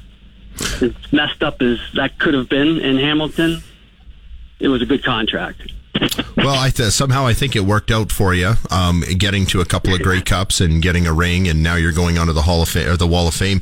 And um, you know, I was gonna, I'll just throw this joke out there. When I first saw that uh, Darren Flutie's going to go to the Ti-Cats Wall of Fame, who else is on the Ti-Cats Wall of Fame? Who can I think of in like five seconds? Hmm, Angelo Mosca, Danny Mack. Um, well, Darren Flutie's probably the skinniest guy who's going to go on the wall. So, and I just say that to kid. And uh, but uh, but but Danny Mack is uh, one of the most beloved figures in Canadian football, and it's uh, you know I've never been able to fully put my finger on why. Um, he's not the greatest quarterback that I ever saw, or, or that many of us ever saw. Um, he was a, he was a really good quarterback, and and you, you might argue a great quarterback. Um, but there was just something about him and his personality that just fit up here. He was a guy who went to a high profile school like Florida State, and he never seemed to think that Canada or the CFL was ever beneath him. He loved playing in the Canadian Football League. Uh, Is that a fair assessment? Am I hitting the right notes there in uh, explaining Danny Mack? I mean, you knew you know him better than anyone. Uh, I agree with you 100%. And um, I think you made a great point at the end when you say uh, that playing in the CFL wasn't beneath him. You know, I think that's a lot the way I looked at it.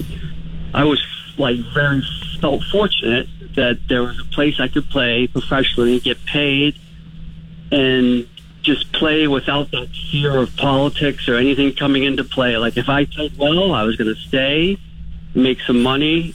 If I didn't play well, I probably get released. And everybody was very upfront with you. And to answer your question, yes, Danny, I think maybe that's one of the things we had in common so much is that we took what we were doing extremely seriously and we worked very hard and we felt fortunate to be able to play in Canada. And we loved it. I mean, if I look back now, those are absolutely the best years of my life for football. And I think Danny felt the same way. But he's just got such, yeah, like you said, a laid back personality. And his approach to the game was preparation. And when you get out there, you know, play your ass off and whatever happens, happens. And I just, I can relate to that because that's the same way I look at the game. Where you live today, do you get the opportunity to follow the Canadian Football League much at all? And if so, do you do you like where the game is right now? I follow it as much as I can. It's a busy life, right? We live just outside of Boston, my wife and I, and it's Natick, Massachusetts, so it's like 15, 20 minutes outside of Boston. But I, I can't follow the game as much as I would like to. I'm in orthopedics now, so it's I'm in the OR a lot, and wow, it's an implant device company. So it, it's just been busy, but I think uh, what Hamilton drafted Jake Burt, who I knew because my son went to Boston College and Jake was a BC kid. So I started to pay attention, especially the last few years. But I missed, like I went up last year for Danny getting uh, inducted into the Wall of Honor for Hamilton, and Danny had to catch me up on like 20 years of Canadian Football League football. I just, you know, when I retired in 2002, I really got away from the game and I had to get after whatever I was going to do post football. So I didn't follow it as much, but lately I followed it a lot more. And, you know, I actually know the teams and who's coaching where and the GMs and that type of stuff. But I, not enough to assess like where the game is. But you mentioned this earlier, and I do have one thought. If I'm not rambling on too much, Not at all. You the floor is yours. Thanks. It's, I just see all these leagues popping up. Like I've flipped the TV and there's an XFL, there's a USFL, there's there's a lot of leagues that I think it may dilute. My first thought was, is it diluting the talent that ends up going up to Canada?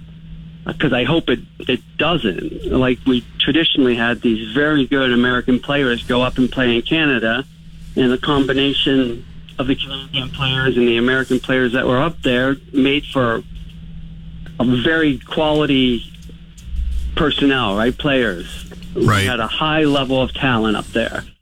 And that was Darren Flutie earlier this week on the Sports Cage Rewind, one of the mo- my personal favorite interviews that I've been fortunate enough to do here in uh, guest hosting the Sports Cage. Okay, time to break. When we come back, we will hear from Farhan Lalji of TSN. You're listening to the Sports Cage for Nelson Homes on Rider Radio 620 CKRM. Saskatchewan's number one sports talk show is on. And now, starting an hour earlier, welcome inside the radio octagon. This is the Sports Cage on 620 CKRM. Filling in for Michael Ball, here's Brendan McGuire. And it is a Friday edition of the Sports Cage presented by Nelson Homes, supplying home packages and RTMs for over 65 years. Brendan McGuire and Sean Kleisinger filling in for Michael Ball on this Friday edition. And again on Monday, Ballsy will be back next week to kick things off and get ready for training camp uh, coming up in right around a month's time. Still ahead in hour three of the program, we will hear from Luc Mullinder of the Saskatchewan Roughrider Broadcast Radio Network, and we will hear a player's perspective on the new duds for the BC Lions uh, coming up a little bit later on as well. The Blue Jays opening a series with the Tampa Bay Rays, who are, I think, 13 and 0 now, and uh, the best perfect start since the 1987 Milwaukee Brewers under Tom Trebelhorn. They had Robin Yount, Paul Molitor, and I'd get excited for them, but then when I look at how the 1987 Brewers ended up, uh, maybe not so much. It'll be interesting to see if the folks actually start to show up in St. Petersburg to watch the Rays. I check. Um, I was checking on ESPN for some reason. I feel like a brand and credibility still matter if I'm going to read something online. And uh, the Rays, I think, are in the bottom four already in attendance and sinking which is really quite remarkable when you think about how great the Rays have been to start the season. And it'll be interesting to see if that trend continues. Some are suggesting that baseball back to Montreal is dead, um, but yet they can break their lease in four years, and they don't seem to have a full on solution in Tampa Bay yet. And if the uh, business community in Montreal doesn't want to bring it back, I suspect the current owner might bring it back himself. Uh, and uh, I should mention that uh, you can chime in on the discussion as well. And uh, you can reach out through the Capital GMC Buick Cadillac text line 306 936 6262 or give us a call toll free at 1 767 0620. We mentioned a couple of WHL teams from Saskatchewan kicking off their playoff runs tonight. The Moose Jaw Warriors taking on the Winnipeg Ice in Winnipeg, and what a lot of people suspect might be their final run in Winnipeg. Uh, apparently, the league cracking down on the ice. Um, th- there have been conflicting reports as to whether or not the league fined the ice or didn't fined the ice. But either way, there have been financial penalties, and I suspect what may have happened is there's revenue sharing in the WHL. Do you know that, Zinger? Mm. Uh, revenue sharing. they have it in the Western Hockey League, and um, they. Uh, what, so basically, a team like Winnipeg would have really, really low revenue, and they would get good revenue sharing checks because, like you said, the Wayne Fleming Arena only seats 15, 1600 people. What did Munz say? Two thousand? Yeah, he, I, yeah, he said two two thousand. So it's not uh, that small, not as small as we thought, but I don't think it's a fancy arena by any stretch of the imagination. And so, because they're playing in this dumpy old arena, uh, small arena, undersized, they probably receive pretty nice sized revenue sharing checks. And I think what the rest of the league is saying, hey, we allowed you to move the team to Winnipeg in this crappy little arena on the premise that you'd have something new put up for us within a few years and it's been five years and there's still nothing here. So i think that's probably the issue. And uh, many are speculating this will be their last season and nobody can really figure out where they would go from here. There have been jokes about estevan. Okay that's not going to happen. I don't think estevan wants them anyways. And um, Minot, that would be my argument. Why not Minot? but that doesn't seem to be going anywhere. The the one place that seems to get more attention um, on the speculation trail for the next home of the Winnipeg Ice is Chilliwack because in Chilliwack, BC, they have a beautiful arena, but people forget that the WHL royally screwed them over because that city built that beautiful new arena on the promise that they would get a Western Hockey League franchise. They got the franchise, and then the league um, pushed the franchise out of there, lied about it, and eventually they got their um, Junior A team back, the Chiefs, and they're happy about that. And I don't think they want to do any business with the Western Hockey League again going forward. They've just burnt too many bridges. Okay, time to go out on the Western Pizza Hotline. We're very pleased to be joined by TSN's Farhan Lalji. And Farhan, this is the first time that I visited with you over the airwaves since uh, I'm going to say February 2007 on a Friday, the weekend going into Super Bowl 40 down in Miami. And we were scheduled to have Chris Schultz on. And then someone from TSN called us back and said, um, It's Friday night on the weekend of the Super Bowl, Chris has decided he has better things to do than come on a radio show in Regina. And I said, well, why don't we put a call out to Farhan? And uh, somehow we uh, snickered you into doing it.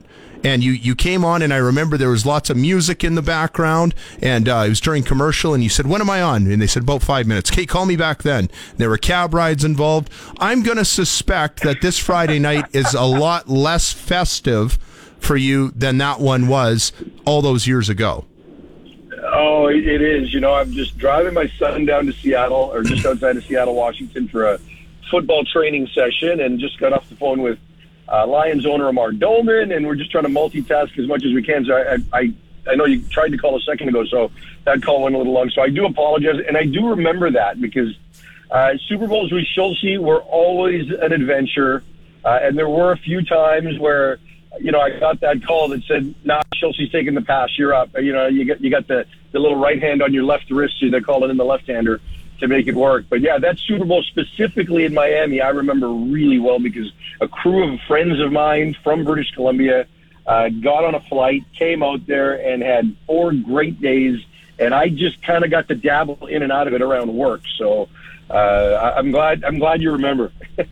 Uh, we remember it well, just like you do, and we're glad that you enjoyed it. So, this SFU story has been getting a lot of uh, play uh, among Canadian football circles. And listen, I'll be honest, I understand that a lot of our listeners uh, here on the prairies probably don't follow it that much and frankly don't care about this all that much. However, I still think it's worthy of discussion uh, here on the prairies because the Canadian Football League m- means so much. And this story has a really, really important element about the Canadian football ecosystem and the ability for the Canadian Football League to uh, develop Canadian content and uh, survive and thrive uh, as a result. Um, at this point, as we sit here on a Friday afternoon, can you put a percentage on the chances that you think the football season can be saved for 2023? Yeah, I'm, I'm still pretty optimistic, but we're running out of time, right? There's no way around that.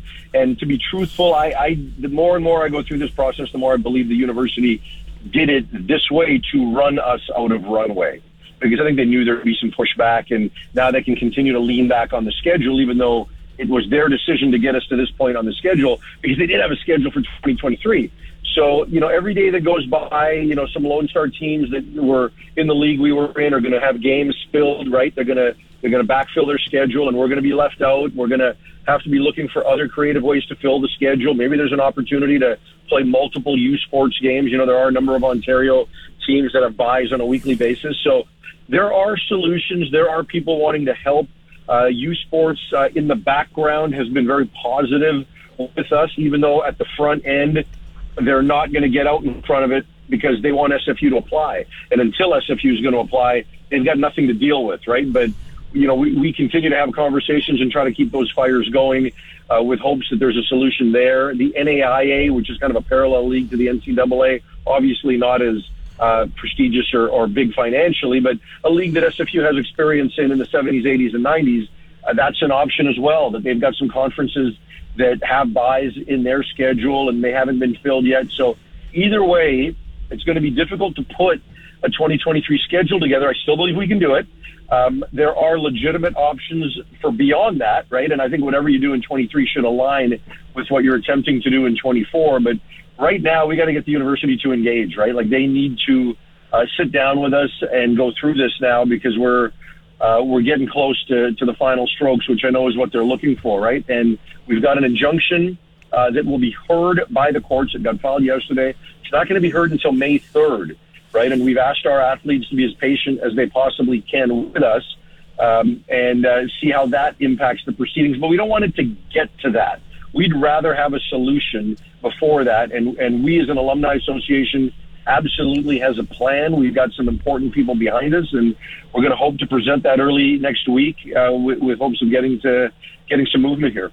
Farhan Lalji joins us on the line for Western Pizza. Check your neighborhood Western Pizza for their pickup and dine in specials. Okay, um, I know that there has been some.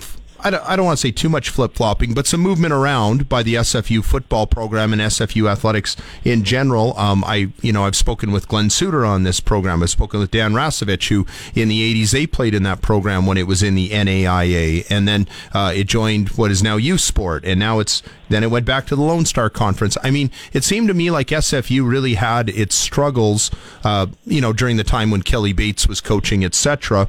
And has the time come for the flip flopping, moving conferences around to end and them just to stick to, U sport? And I understand that's a complicated question because there are other sports involved at that school. Um, but are we getting to a point that maybe it's best for everyone involved that they just can commit to the Canadian university football system? For football, maybe, but for not the not for the other sports. And I'm not here to advocate for all the other sports moving. And there's no reason for that, right? The school has had this athletic philosophy for a long time. Uh, they're comfortable where they're at. They get regional games. They get the prestige of those four letters behind them. And all, you know, it, it works. I'm not telling you they've won multiple national championships in basketball or something like that, but nonetheless, they're in the spot they believe they should be. And, I, and I'm fully supportive, right? And, and I, I believe in their athletic philosophy.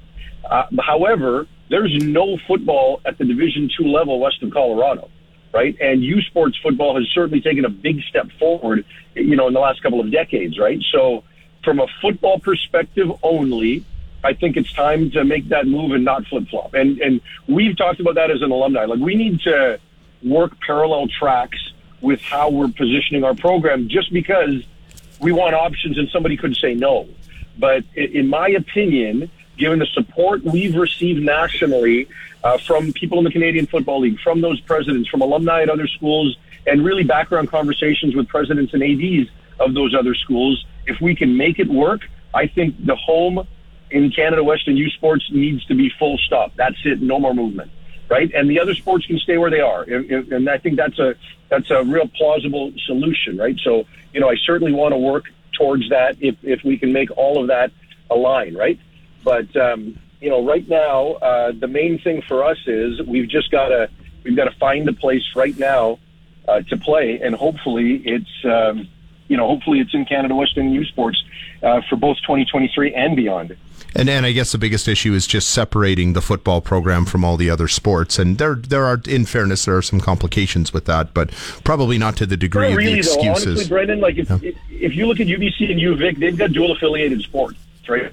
The rule in, in Canada Western U Sports is they, the current rule that we would appeal is that they want all your sports that they offer, right? But you know, if you look at UBC, they've got a baseball program that plays in the NAIA.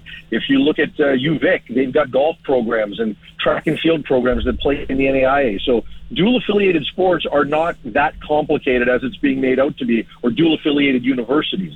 Certainly, it works a little more for us because we're right at the border and we're on the West Coast, you know, as opposed to U of R and U of S and, and things like that. But it doesn't have to be complicated. But SFU ultimately has to make the first application. You know, I never even thought of that, and I feel so dumb for not making that connection. My brother-in-law used to pitch at UBC and has told me all about how it was in the NAIA. So yeah, no, I totally, hear. yeah, that makes sense. It's not like this would be setting a precedent uh, necessarily or anything like that. Hey, we're up against the clock, but uh, quickly, I wanted to ask you: Have you had a chance to see the BC Lions' new threads, and what do you think? Yeah, you know, I, I love them, and, and you know, look, I'm I'm 54, so whether I love them or not, it's not really important. But you know, my son, who's 14, uh, thought they were pretty cool, right? And when you can get that age to think they're pretty cool, uh, that's the win. And you know, talking to Mr. Doman just a few moments ago, uh, the the feedback they've gotten has has really been good. It's a much more clean look than what their previous home uniforms were like. And honestly, I like the fog. Right, I like their away uniforms, and how often can we say that that you like a team's white uniforms better than their their primary bright colored uniforms? I, and and I like the blacks. Don't get me wrong, but that fog uni is is quite nice, and uh, I think they've uh, I think they've hit it out of the park. I think it's a good look. And now the big thing for the organization, previously prior to the ownership change, was that they didn't necessarily put themselves in a position to get these out there, right? Like in terms of inventory and souvenirs and locations, like there just there wasn't enough of that, and now I think they've got that solved. So, hey, yeah, you want a slick looking uniform, but you got to get it in the hands of your customers, and I think they can do that now. Yeah, I, I, I'm with you, and, and that's a good sign that uh, your son likes it because at the end of the day, um, the CFL's not as interested in uh, those of us over 40, and they're trying to chase that Yeah, younger exactly. demographic. Hey, this has been great. I'll let you uh, get on with your Friday and uh, enjoy your trip down to Seattle. Have a great weekend. Hey, apologize for being late again, and good talking to you again, Brendan. That's okay. Awesome. That is Farhan Lalji from TSN joining us on the Western Pizza hotline. Check your neighborhood Western Pizza for their pickup and dine in specials. Still ahead. Later on, on hour three, we will check in with Luc Mullinder. Uh, to talk more about the Saskatchewan Roughriders, and we will also go out and hear a player's perspective on those new uniforms with the BC Lions. Um, I was also going to check. This is the last night of the regular season in the National Hockey League, and the playoffs will get going on Monday night. I don't remember them ever skipping a weekend. Like, like just leaving a weekend out there. I thought I thought the NHL wanted the weekends, or maybe the ratings are better during the week. You're not talking with the right man because I don't watch a lot of National Hockey League. I, I tune You're just in. fixated on your Milwaukee Bucks. I mean, there's too much. I was talking about this the other day. There's too much going on for me to care about that right now. We got Major League Baseball season that just started, man. We got the Milwaukee Bucks set to play game one of round one Sunday afternoon, 3 p.m. at the Fiserv Forum in downtown Milwaukee, Wisconsin. Like, I don't got time to watch the National Hockey League.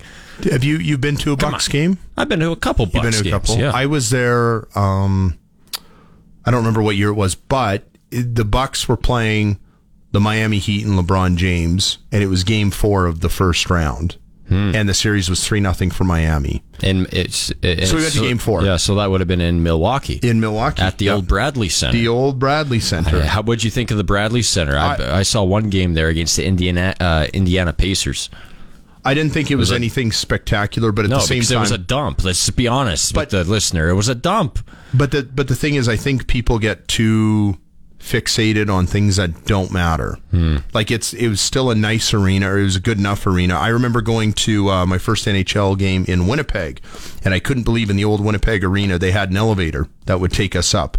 And I remember chatting with my mom in the elevators. We're going up, and I said, or she said, you know, I'm hearing that the team could move if they don't replace this arena, which they ultimately did two years, three years later. And I said, that's crazy. This is such a nice place. And she says, but Brendan, we're a couple of hicks. We have no idea about what is nice and what isn't. That could be the case, or maybe maybe we were just true sports fans who don't get caught up in all this other Well, materialistic You're, crap. you're not a Bucks fan, so like, what are you doing in Milwaukee? oh, we just did a trip, Milwaukee, Chicago. Okay. Yeah, I feel no, we that. didn't didn't care particularly much about this game, but we were nearby. well, you should, and- you should have because that's the Milwaukee Bucks you're talking about. So you should have cared about that basketball game. I think you know you, you remind me of the one guy I have uh, who I know who's a Jacksonville Jaguars fan. Okay, that's so random. Finding a Milwaukee Bucks fan is pretty random on the prairies, and I have my Ray uh, Allen, 2001 Eastern Conference Finals when they lost to, To Allen the Iverson. Sixers in seven games with that's George where my, Karl. That's where my fandom was born. yeah they dra- they drafted Stephon Marbury and then f- flipped him to Ray Allen. I remember that draft in the Sky Dome. Was it the Sky Dome? Maybe the year later. I don't know. The years are all just blending People together. are like, quit talking about the Bucks, man. Like, no one cares. Zing, zing, daddy. We're Coming up- break. Yeah. More of the sports cage for Nelson Homes. You're listening to Rider Radio 620 CKRM. Oh man, I gotta get my hands on a pizza pie this weekend. Western Pizza sounds pretty good right now. 532 inside the sports cage for Busy Bee overhead. Busy Bee will repair or replace your residential or commercial garage door so you don't get stuck in or out. Catch the buzz Busy Bee Doors. The garage door specialists. The Toronto Blue Jays taking on the Tampa Bay Rays tonight, and we all know, yes, the Tampa Bay Rays, they are striving for that 14 and 0 mark, and if they do so, It will be a modern era record. Yes, I believe there's two or three other teams tied with the Rays right now in Major League Baseball history. 13 and 0 is the mark. Wouldn't that be something if the Toronto Blue Jays can knock off the Rays tonight? George Springer with a home run for the Toronto Blue Jays early in that game. Coming up later on this evening, game one of the SJHL Championship goes tonight in North Battleford. It's the Flin Flon Bombers versus the juggernaut Battlefords North Stars. We heard from the voice of the Bombers, Rob Hart, to kick off the show. You could hear it in his voice. He's ready to roll. Game one puck drop, 7.30 tonight. Let's head ringside and check in with the oldest major junior hockey team in Canada. This is Pat Chat from your official voice of the Regina Pats, 620 CKRM. Friday's Pat Chat is for the Canadian Brewhouse. Simply Spiked Lemonade is new to the CBH with four bold, full flavored fizzy choices to enjoy. We enjoyed a nice NHL hockey game last night because our own Stan the Man, Stanislav Svozil, made his NHL debut with the Columbus Blue Jackets, and the Jackets went on to win the game. 3 to 2 in overtime. Big thanks to the tying goal with just under 4 minutes remaining in the third period. Stanislav Svozil, his first NHL game, his first NHL point. Let's listen in. Svozil sends it cross ice. He'll get it back. Futia. Shot scores. Power play goal. And how about that young man in his NHL debut? Picks up an assist. Yes, Stanislav Svozil with the assist. The Jackets force overtime, and they went on to defeat the Pittsburgh Penguins three to two. And Stanislav Svozil, how impressive is that? He's playing with the Pats a few short days ago and up in Saskatoon, and now he's picking up points in the National Hockey League. That's why he is called Stan the Man. And Stan the Man taking a hold of today's Pat Chat. Our house is your house. Welcome inside the Sports Cage on Saskatchewan Sports Radio, 620 CKRM. Friday edition of the Sports Cage carries on. Brendan McGuire and Sean Kleisinger filling in for Michael Ball for Nelson Homes, supplying home packages and RTMs for over 65 years. You can always chime in through the Capital GMC Buick Cadillac text line 306 936 6262 or call us toll free 1 767 0620. Uh, our Twitter follower, follow us at Sports Cage. That's the follower right there. Um, still ahead here in hour three, we will check in with Luc Mullinder. Uh, and but before we do that, we want to. Uh, well, figure out from a player's perspective uh, what they think of the BC Lions' new duds that were just unveiled. The Gray Fog, they're calling their road jerseys. We're now joined by BC Lions defensive back Manny Rugamba. Manny, are you in Vancouver right now? Yes, I am in Vancouver right now. Why do uniforms matter? Man, uniforms matter because, you know, the same way you wake up in the morning, you put on your shirt and you tie your tie and you go to work, you got to look nice uh, to feel nice. And I feel like our uh, equipment staff definitely took care of that for us uh, with these new unis. Why do you like the new unis so much? It sounds like you're giving them rave reviews, or they're getting rave reviews, especially with uh, the under 40 demographic. Oh man, why do I love them so much?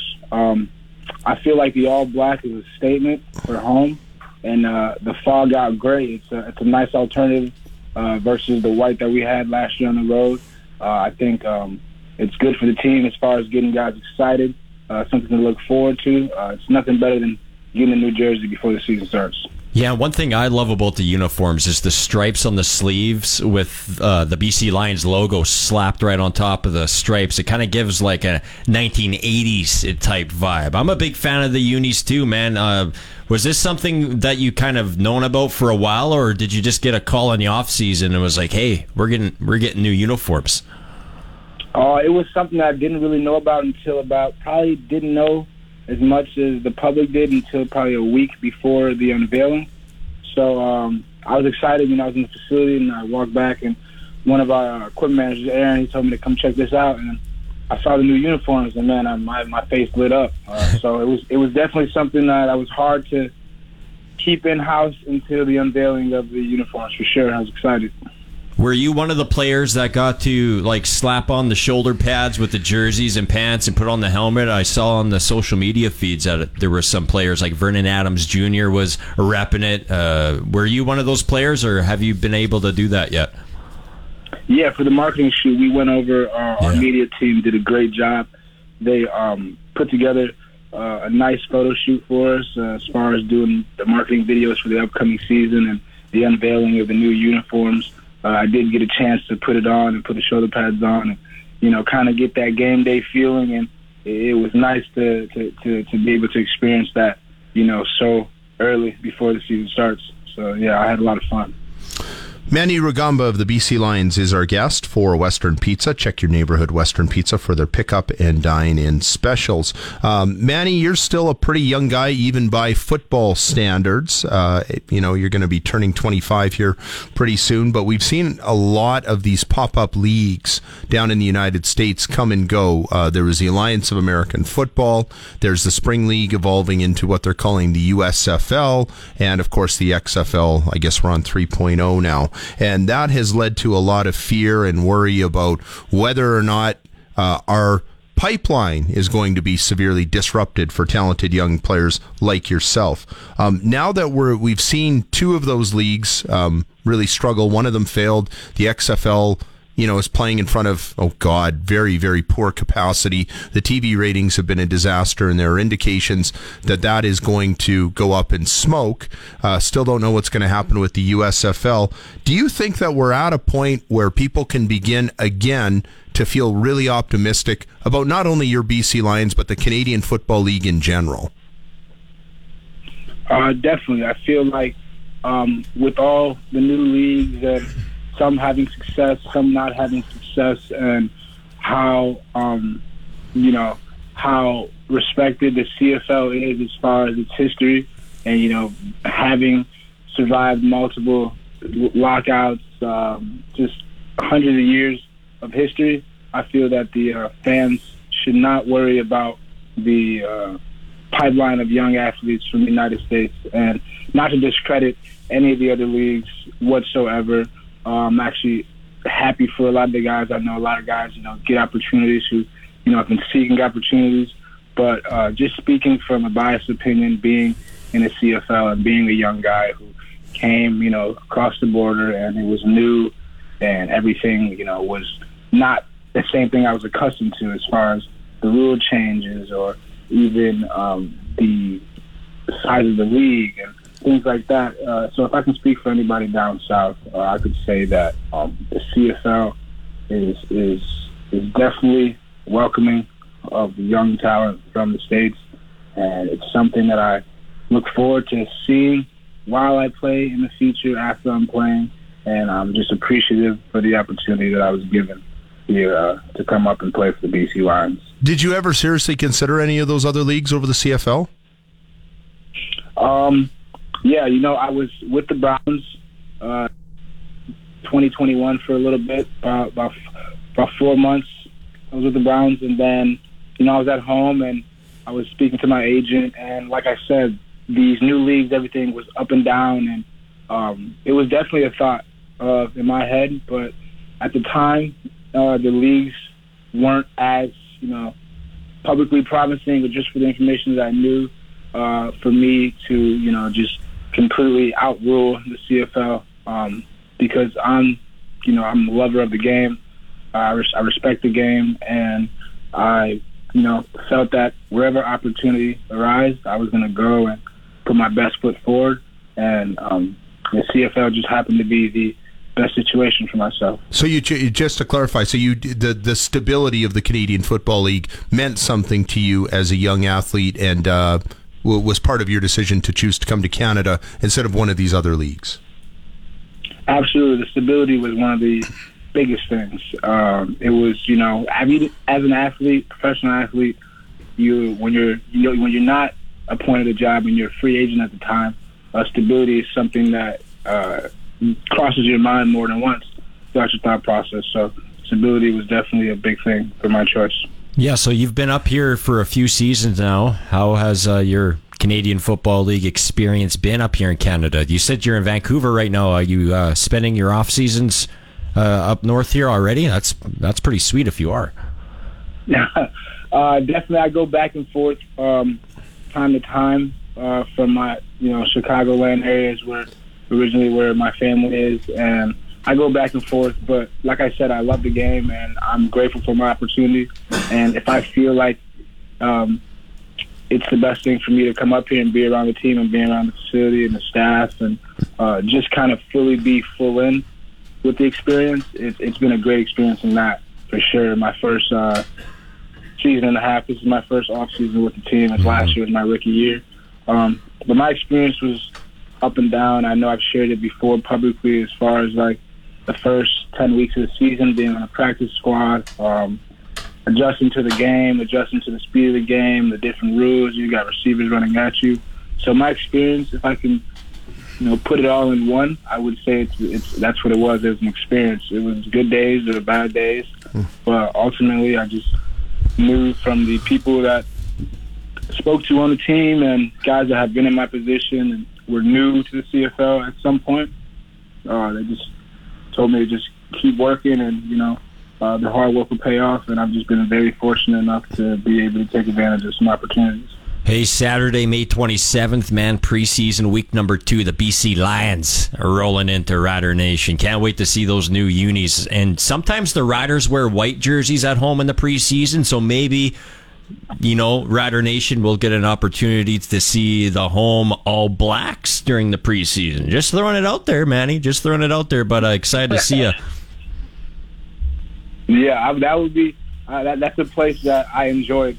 Definitely, that was uh, going into Regina and going against Saskatchewan. It's a tough, um, tough program, and you know they're they're they're a tough team. They're hard to play, and when you go there, you got to know that um, you're gonna get you're gonna get their best effort. And it was actually one of my earlier games. It was my second start of the season. I had to go to Regina and play in front of that crowd, and um, it was exciting. It was exhilarating. It was challenging, and I look forward to seeing them again for sure. Well, we'll see it three times this year uh, because the geniuses who did the schedule thought it would be a great idea to have uh, every team in the same division play three times. But I guess uh, on the uh, on the flip side of that, you'll get another visit, uh, well, a game against the Saskatchewan Roughriders. And I don't have the schedule in front of me, but I think it'll just be the one trip to Regina uh, this year. Hey, thanks for doing this. Congratulations. Nice looking new uniform, and can't wait to see you guys unveil it in 2023. Enjoy the rest of your off season. Thank you so much for having me on. Enjoy the rest of your day. All right, that is Manny Rugamba, defensive back for the BC Lions. Uh, they have the new, um, what are we calling it? The volcano gray, the fog, fog, fog, fog, baby. The volcano fog or just the fog? The gray fog uniforms of the BC Lions. Google image it, you'll know exactly what we're talking about. Okay, time to break. When we come back, I guess we'll let Luc Mullinder come on for a few minutes. You're listening to The Sports Cage, presented by Nelson Homes on Rider Radio 620 CKRM. This day in sports history brought to you by Capital Ford Lincoln on the corner of Rochdale and Pasqua, April 14th, 1968. Bob Goalby wins first and only major at the Masters, shooting a 6 under 66, edging Roberto De Vicenzo by one stroke, who had inadvertently signed an incorrect card, costing him one stroke. The Kings of Saskatchewan Sports Talk. This is the Sports Cage on 620 CKRM. Brendan McGuire and Sean Kleisinger with you on the Friday edition of the Sports Cage, presented by Nelson Homes, supplying home packages and RTMs for over 65 years. Very pleased to be joined on the line for Western Pizza. Rough Rider Radio Color, I'll start that again. Rough Rider Radio color analyst Luc Mullinder. Luc, how you doing, my man? I'm good, man. I'm ready for the weekend. Been a solid week of work, but now uh, now the fun begins, right? You have plans, or you're just going to lay on the couch and uh, watch sports all weekend? Yeah, no, I'm hoping that uh, I'm hoping that the second part happens. But uh, first, you know, I, like many of uh, like many of the people in the station, uh, we have the uh, celebration of life for Derek Myers here tomorrow. So make sure we'll be Mm. at that, and uh, and then get on with the weekend. For our listeners wondering, uh, when and where is the celebration of life? Conexus Art Center, 12 o'clock. So yeah, anybody who New New Duke, I think that uh, I think that it is open to the public. Uh, so yeah, um, but it begins at noon. 12 noon tomorrow. And uh, boy, isn't it sad that it takes something like what happened to poor young Derek uh, to make us or put everything into perspective and make us appreciate the moments that we have. And I'm just going to tell you, Luc, I appreciate getting to talk to you on the radio today. Uh, sometimes we take little things like that for granted. And uh, so let's, if we can give a gift, I guess, to uh, our friend Derek, it's to do something like that. But um, well, I think that if you know if we want to honor Derek and and and and, and do something uh, in in his memory, I think it's just um, be like him, be a good person, you know, be positive, uh, no, and no matter uh, in any setting that we're put in, and uh, you know, always look to help people because that's what he was all about. Yeah, I thought the best comment that I heard uh, about Derek was, um, you know, sometimes we like to sit and gossip and put this person down, put that person down. I don't ever remember hearing Derek do that about anybody. No. And uh, that's just no. that's just who he was. So yeah, exactly. He, he is missed already. Um, hard to shift gears from that, but uh, we'll we'll try our best. All the negativity about last season, you know, the 11 losses in last 13 games. Has that been fully expunged now? I mean, is is when we look back on this off season, which is winding down, is that going to be the story of it? Is the fact that the uh, Montreal Alouettes decided at the last minute to host a yard sale and invited Jeremy O'Day, and that's what flipped the script?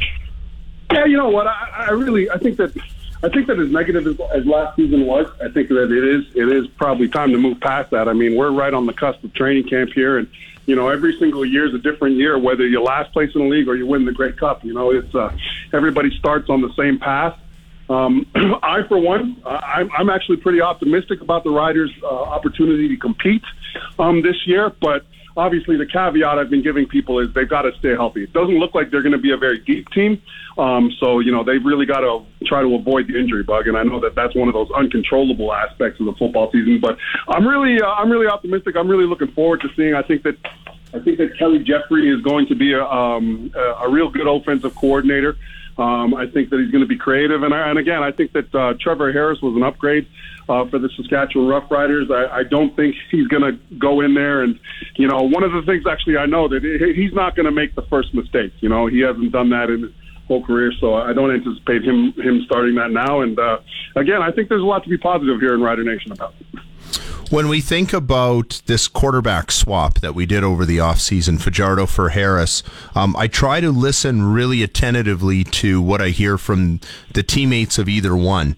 And uh, we had Chris uh, Ackie on this show a little bit earlier this week, the linebacker for the Alouettes. And the comments were something to the effect of, um, let's see. Harris was amazing, and ownership issues affected us, Brendan, because we lost some of our best players because of the uncertainty in free agency. Um, Fajardo. Hmm, I don't know much about Fajardo. I know he had one really good year, and I feel like you know nobody's going to come out and say, "Hey, we lost this swap." But I don't know. When I see the comments um, from from him and even from Maciocia, the way they speak about both quarterbacks, I feel like the people closest to them are maybe a little bit skeptical that Montreal won this quarterback swap. Fair take? Oh no, I, I don't think there's anybody in the league that'll tell you Montreal won that quarterback swap. And and you know what? That's not to say I mean, that's not a that's not that's not a shot against Cody whatsoever. Um, but I mean, if you line the quarterbacks up in the league right now, um, and and Ballsy and I were talking about this the last time I was on the show.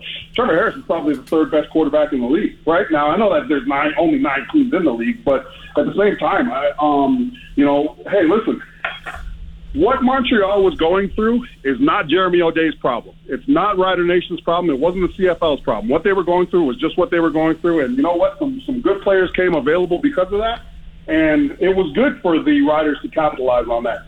I actually think it was a blessing because if you if you go back to it and let's say Trevor Harris sticks with Montreal, where are the Riders right now in terms of starting quarterbacks? Well, I'll tell you where they'd be. They'd probably be looking to develop the guys like Dolegala and Mason Fine, right? And they wouldn't have a guy that they were that confident in. I think that I, I do think that you know I know that everybody wants Philip Blake uh, um, to be uh, one of the tackles this year. I, I'm really hoping that he ends up at, at guard still, and uh, I think that they've got some good size and, and and prospects there to play the right tackle and left tackle position. So, again, I think the Riders are in a good spot, and I'm excited about training camp.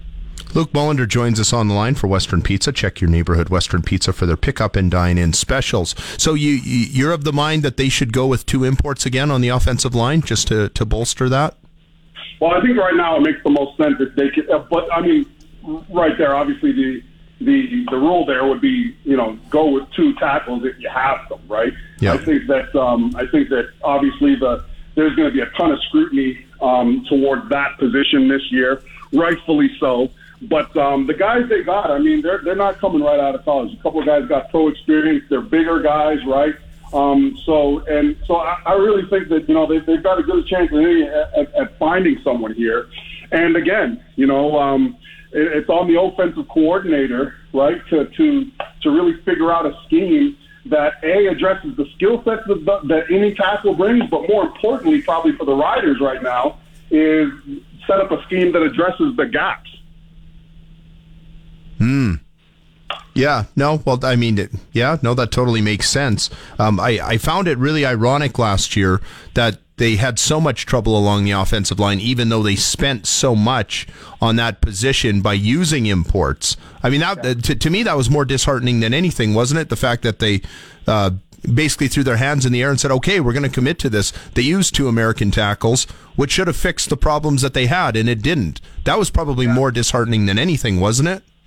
Well, yeah, I think that you know, it, and and the signs the signs were pretty much right up the, off the bat too, right? Like I don't I don't think Taron Vaughn came in in the best shape last year, and and I'm sure that you know guys around the uh, around him would argue against that. But I mean, you know, he was a guy that was supposed to be a staple, and, and never really worked out like that since Chris Jones left. So, um, you know, it, it might be good in this this this aspect to really be carte blanche, right? You, you probably have some extra money lying around. Uh, the tackles they brought in, obviously, when you're looking for a pro opportunity, the pro team that signs you has the leverage in terms of the contract situation. So hopefully the money was spent frugally, and uh, and and the riders managed to get you know two really capable guys, um, you know, to go along. Because again, if, if you're able to protect Trevor Harris. I mean, he's got some weapons, and, and more importantly, he's going to have a run game, and, and that's why one of the big reasons I think Philip Blake needs to be inside is because with the signing of Peter Godber, which was a fantastic signing by O'Day, um, I think that they can be really strong in the interior and use the run game to their advantage. Will be fascinating to see uh, how Kelly Jeffrey pieces this thing together as the offensive coordinator, and even Anthony Vitale, the new offensive line coach. They could be rising stars if they're able to uh, fix what was ailing the Rough Riders late in 2022. Hey, listen, this has been great, pal. Always good to check in with you. Uh, have a great weekend, and uh, thanks again for uh, going to that event, that celebration of life for our good friend Derek Myers, and uh, uh, the kind words about him as well. Absolutely, man. You did a great job this week, and uh, we'll talk soon. Thanks, pal. See ya, Luc. That is Cool Hand Luke Mullinder, uh, Rough Rider radio analyst, and that will bring another episode of the Sports Cage to a close. Thank you to everyone who appeared, um, all of our guests. Should I go through the list, Singer? Hmm, why not? I'll go through the list. Why not? Uh, on this episode of the Sports Cage, we had Rob Hart, not the wedding singer, Flin Flon Bombers radio broadcaster, um, Brian Munz, Winnipeg Ice broadcaster, Bob Stauffer from the Edmonton Oilers radio network, Abby White with Chase the Ace. I, ch- I he let me channel my inner Ed McMahon. Yeah, that was good. Here's Abby. That was good. And uh, Farhan Lalji from TSN, Manny Rugamba of the BC Lions, and of course, you just heard our good pal, our dear friend Luc Mullinder. That's it. Two nothing Blue Jays, top of four. Let's end this winning streak from the Rays, huh? Let's, go. do it. Let's go. Let's do Head it. into the Zing- weekend. Let's Z- go. Zinger at night is next. Today's Sports Cage has come to a close. Miss a segment? Download or stream the podcast now at sportscage.ca. Get your sports straight from the source. 620 CKRM.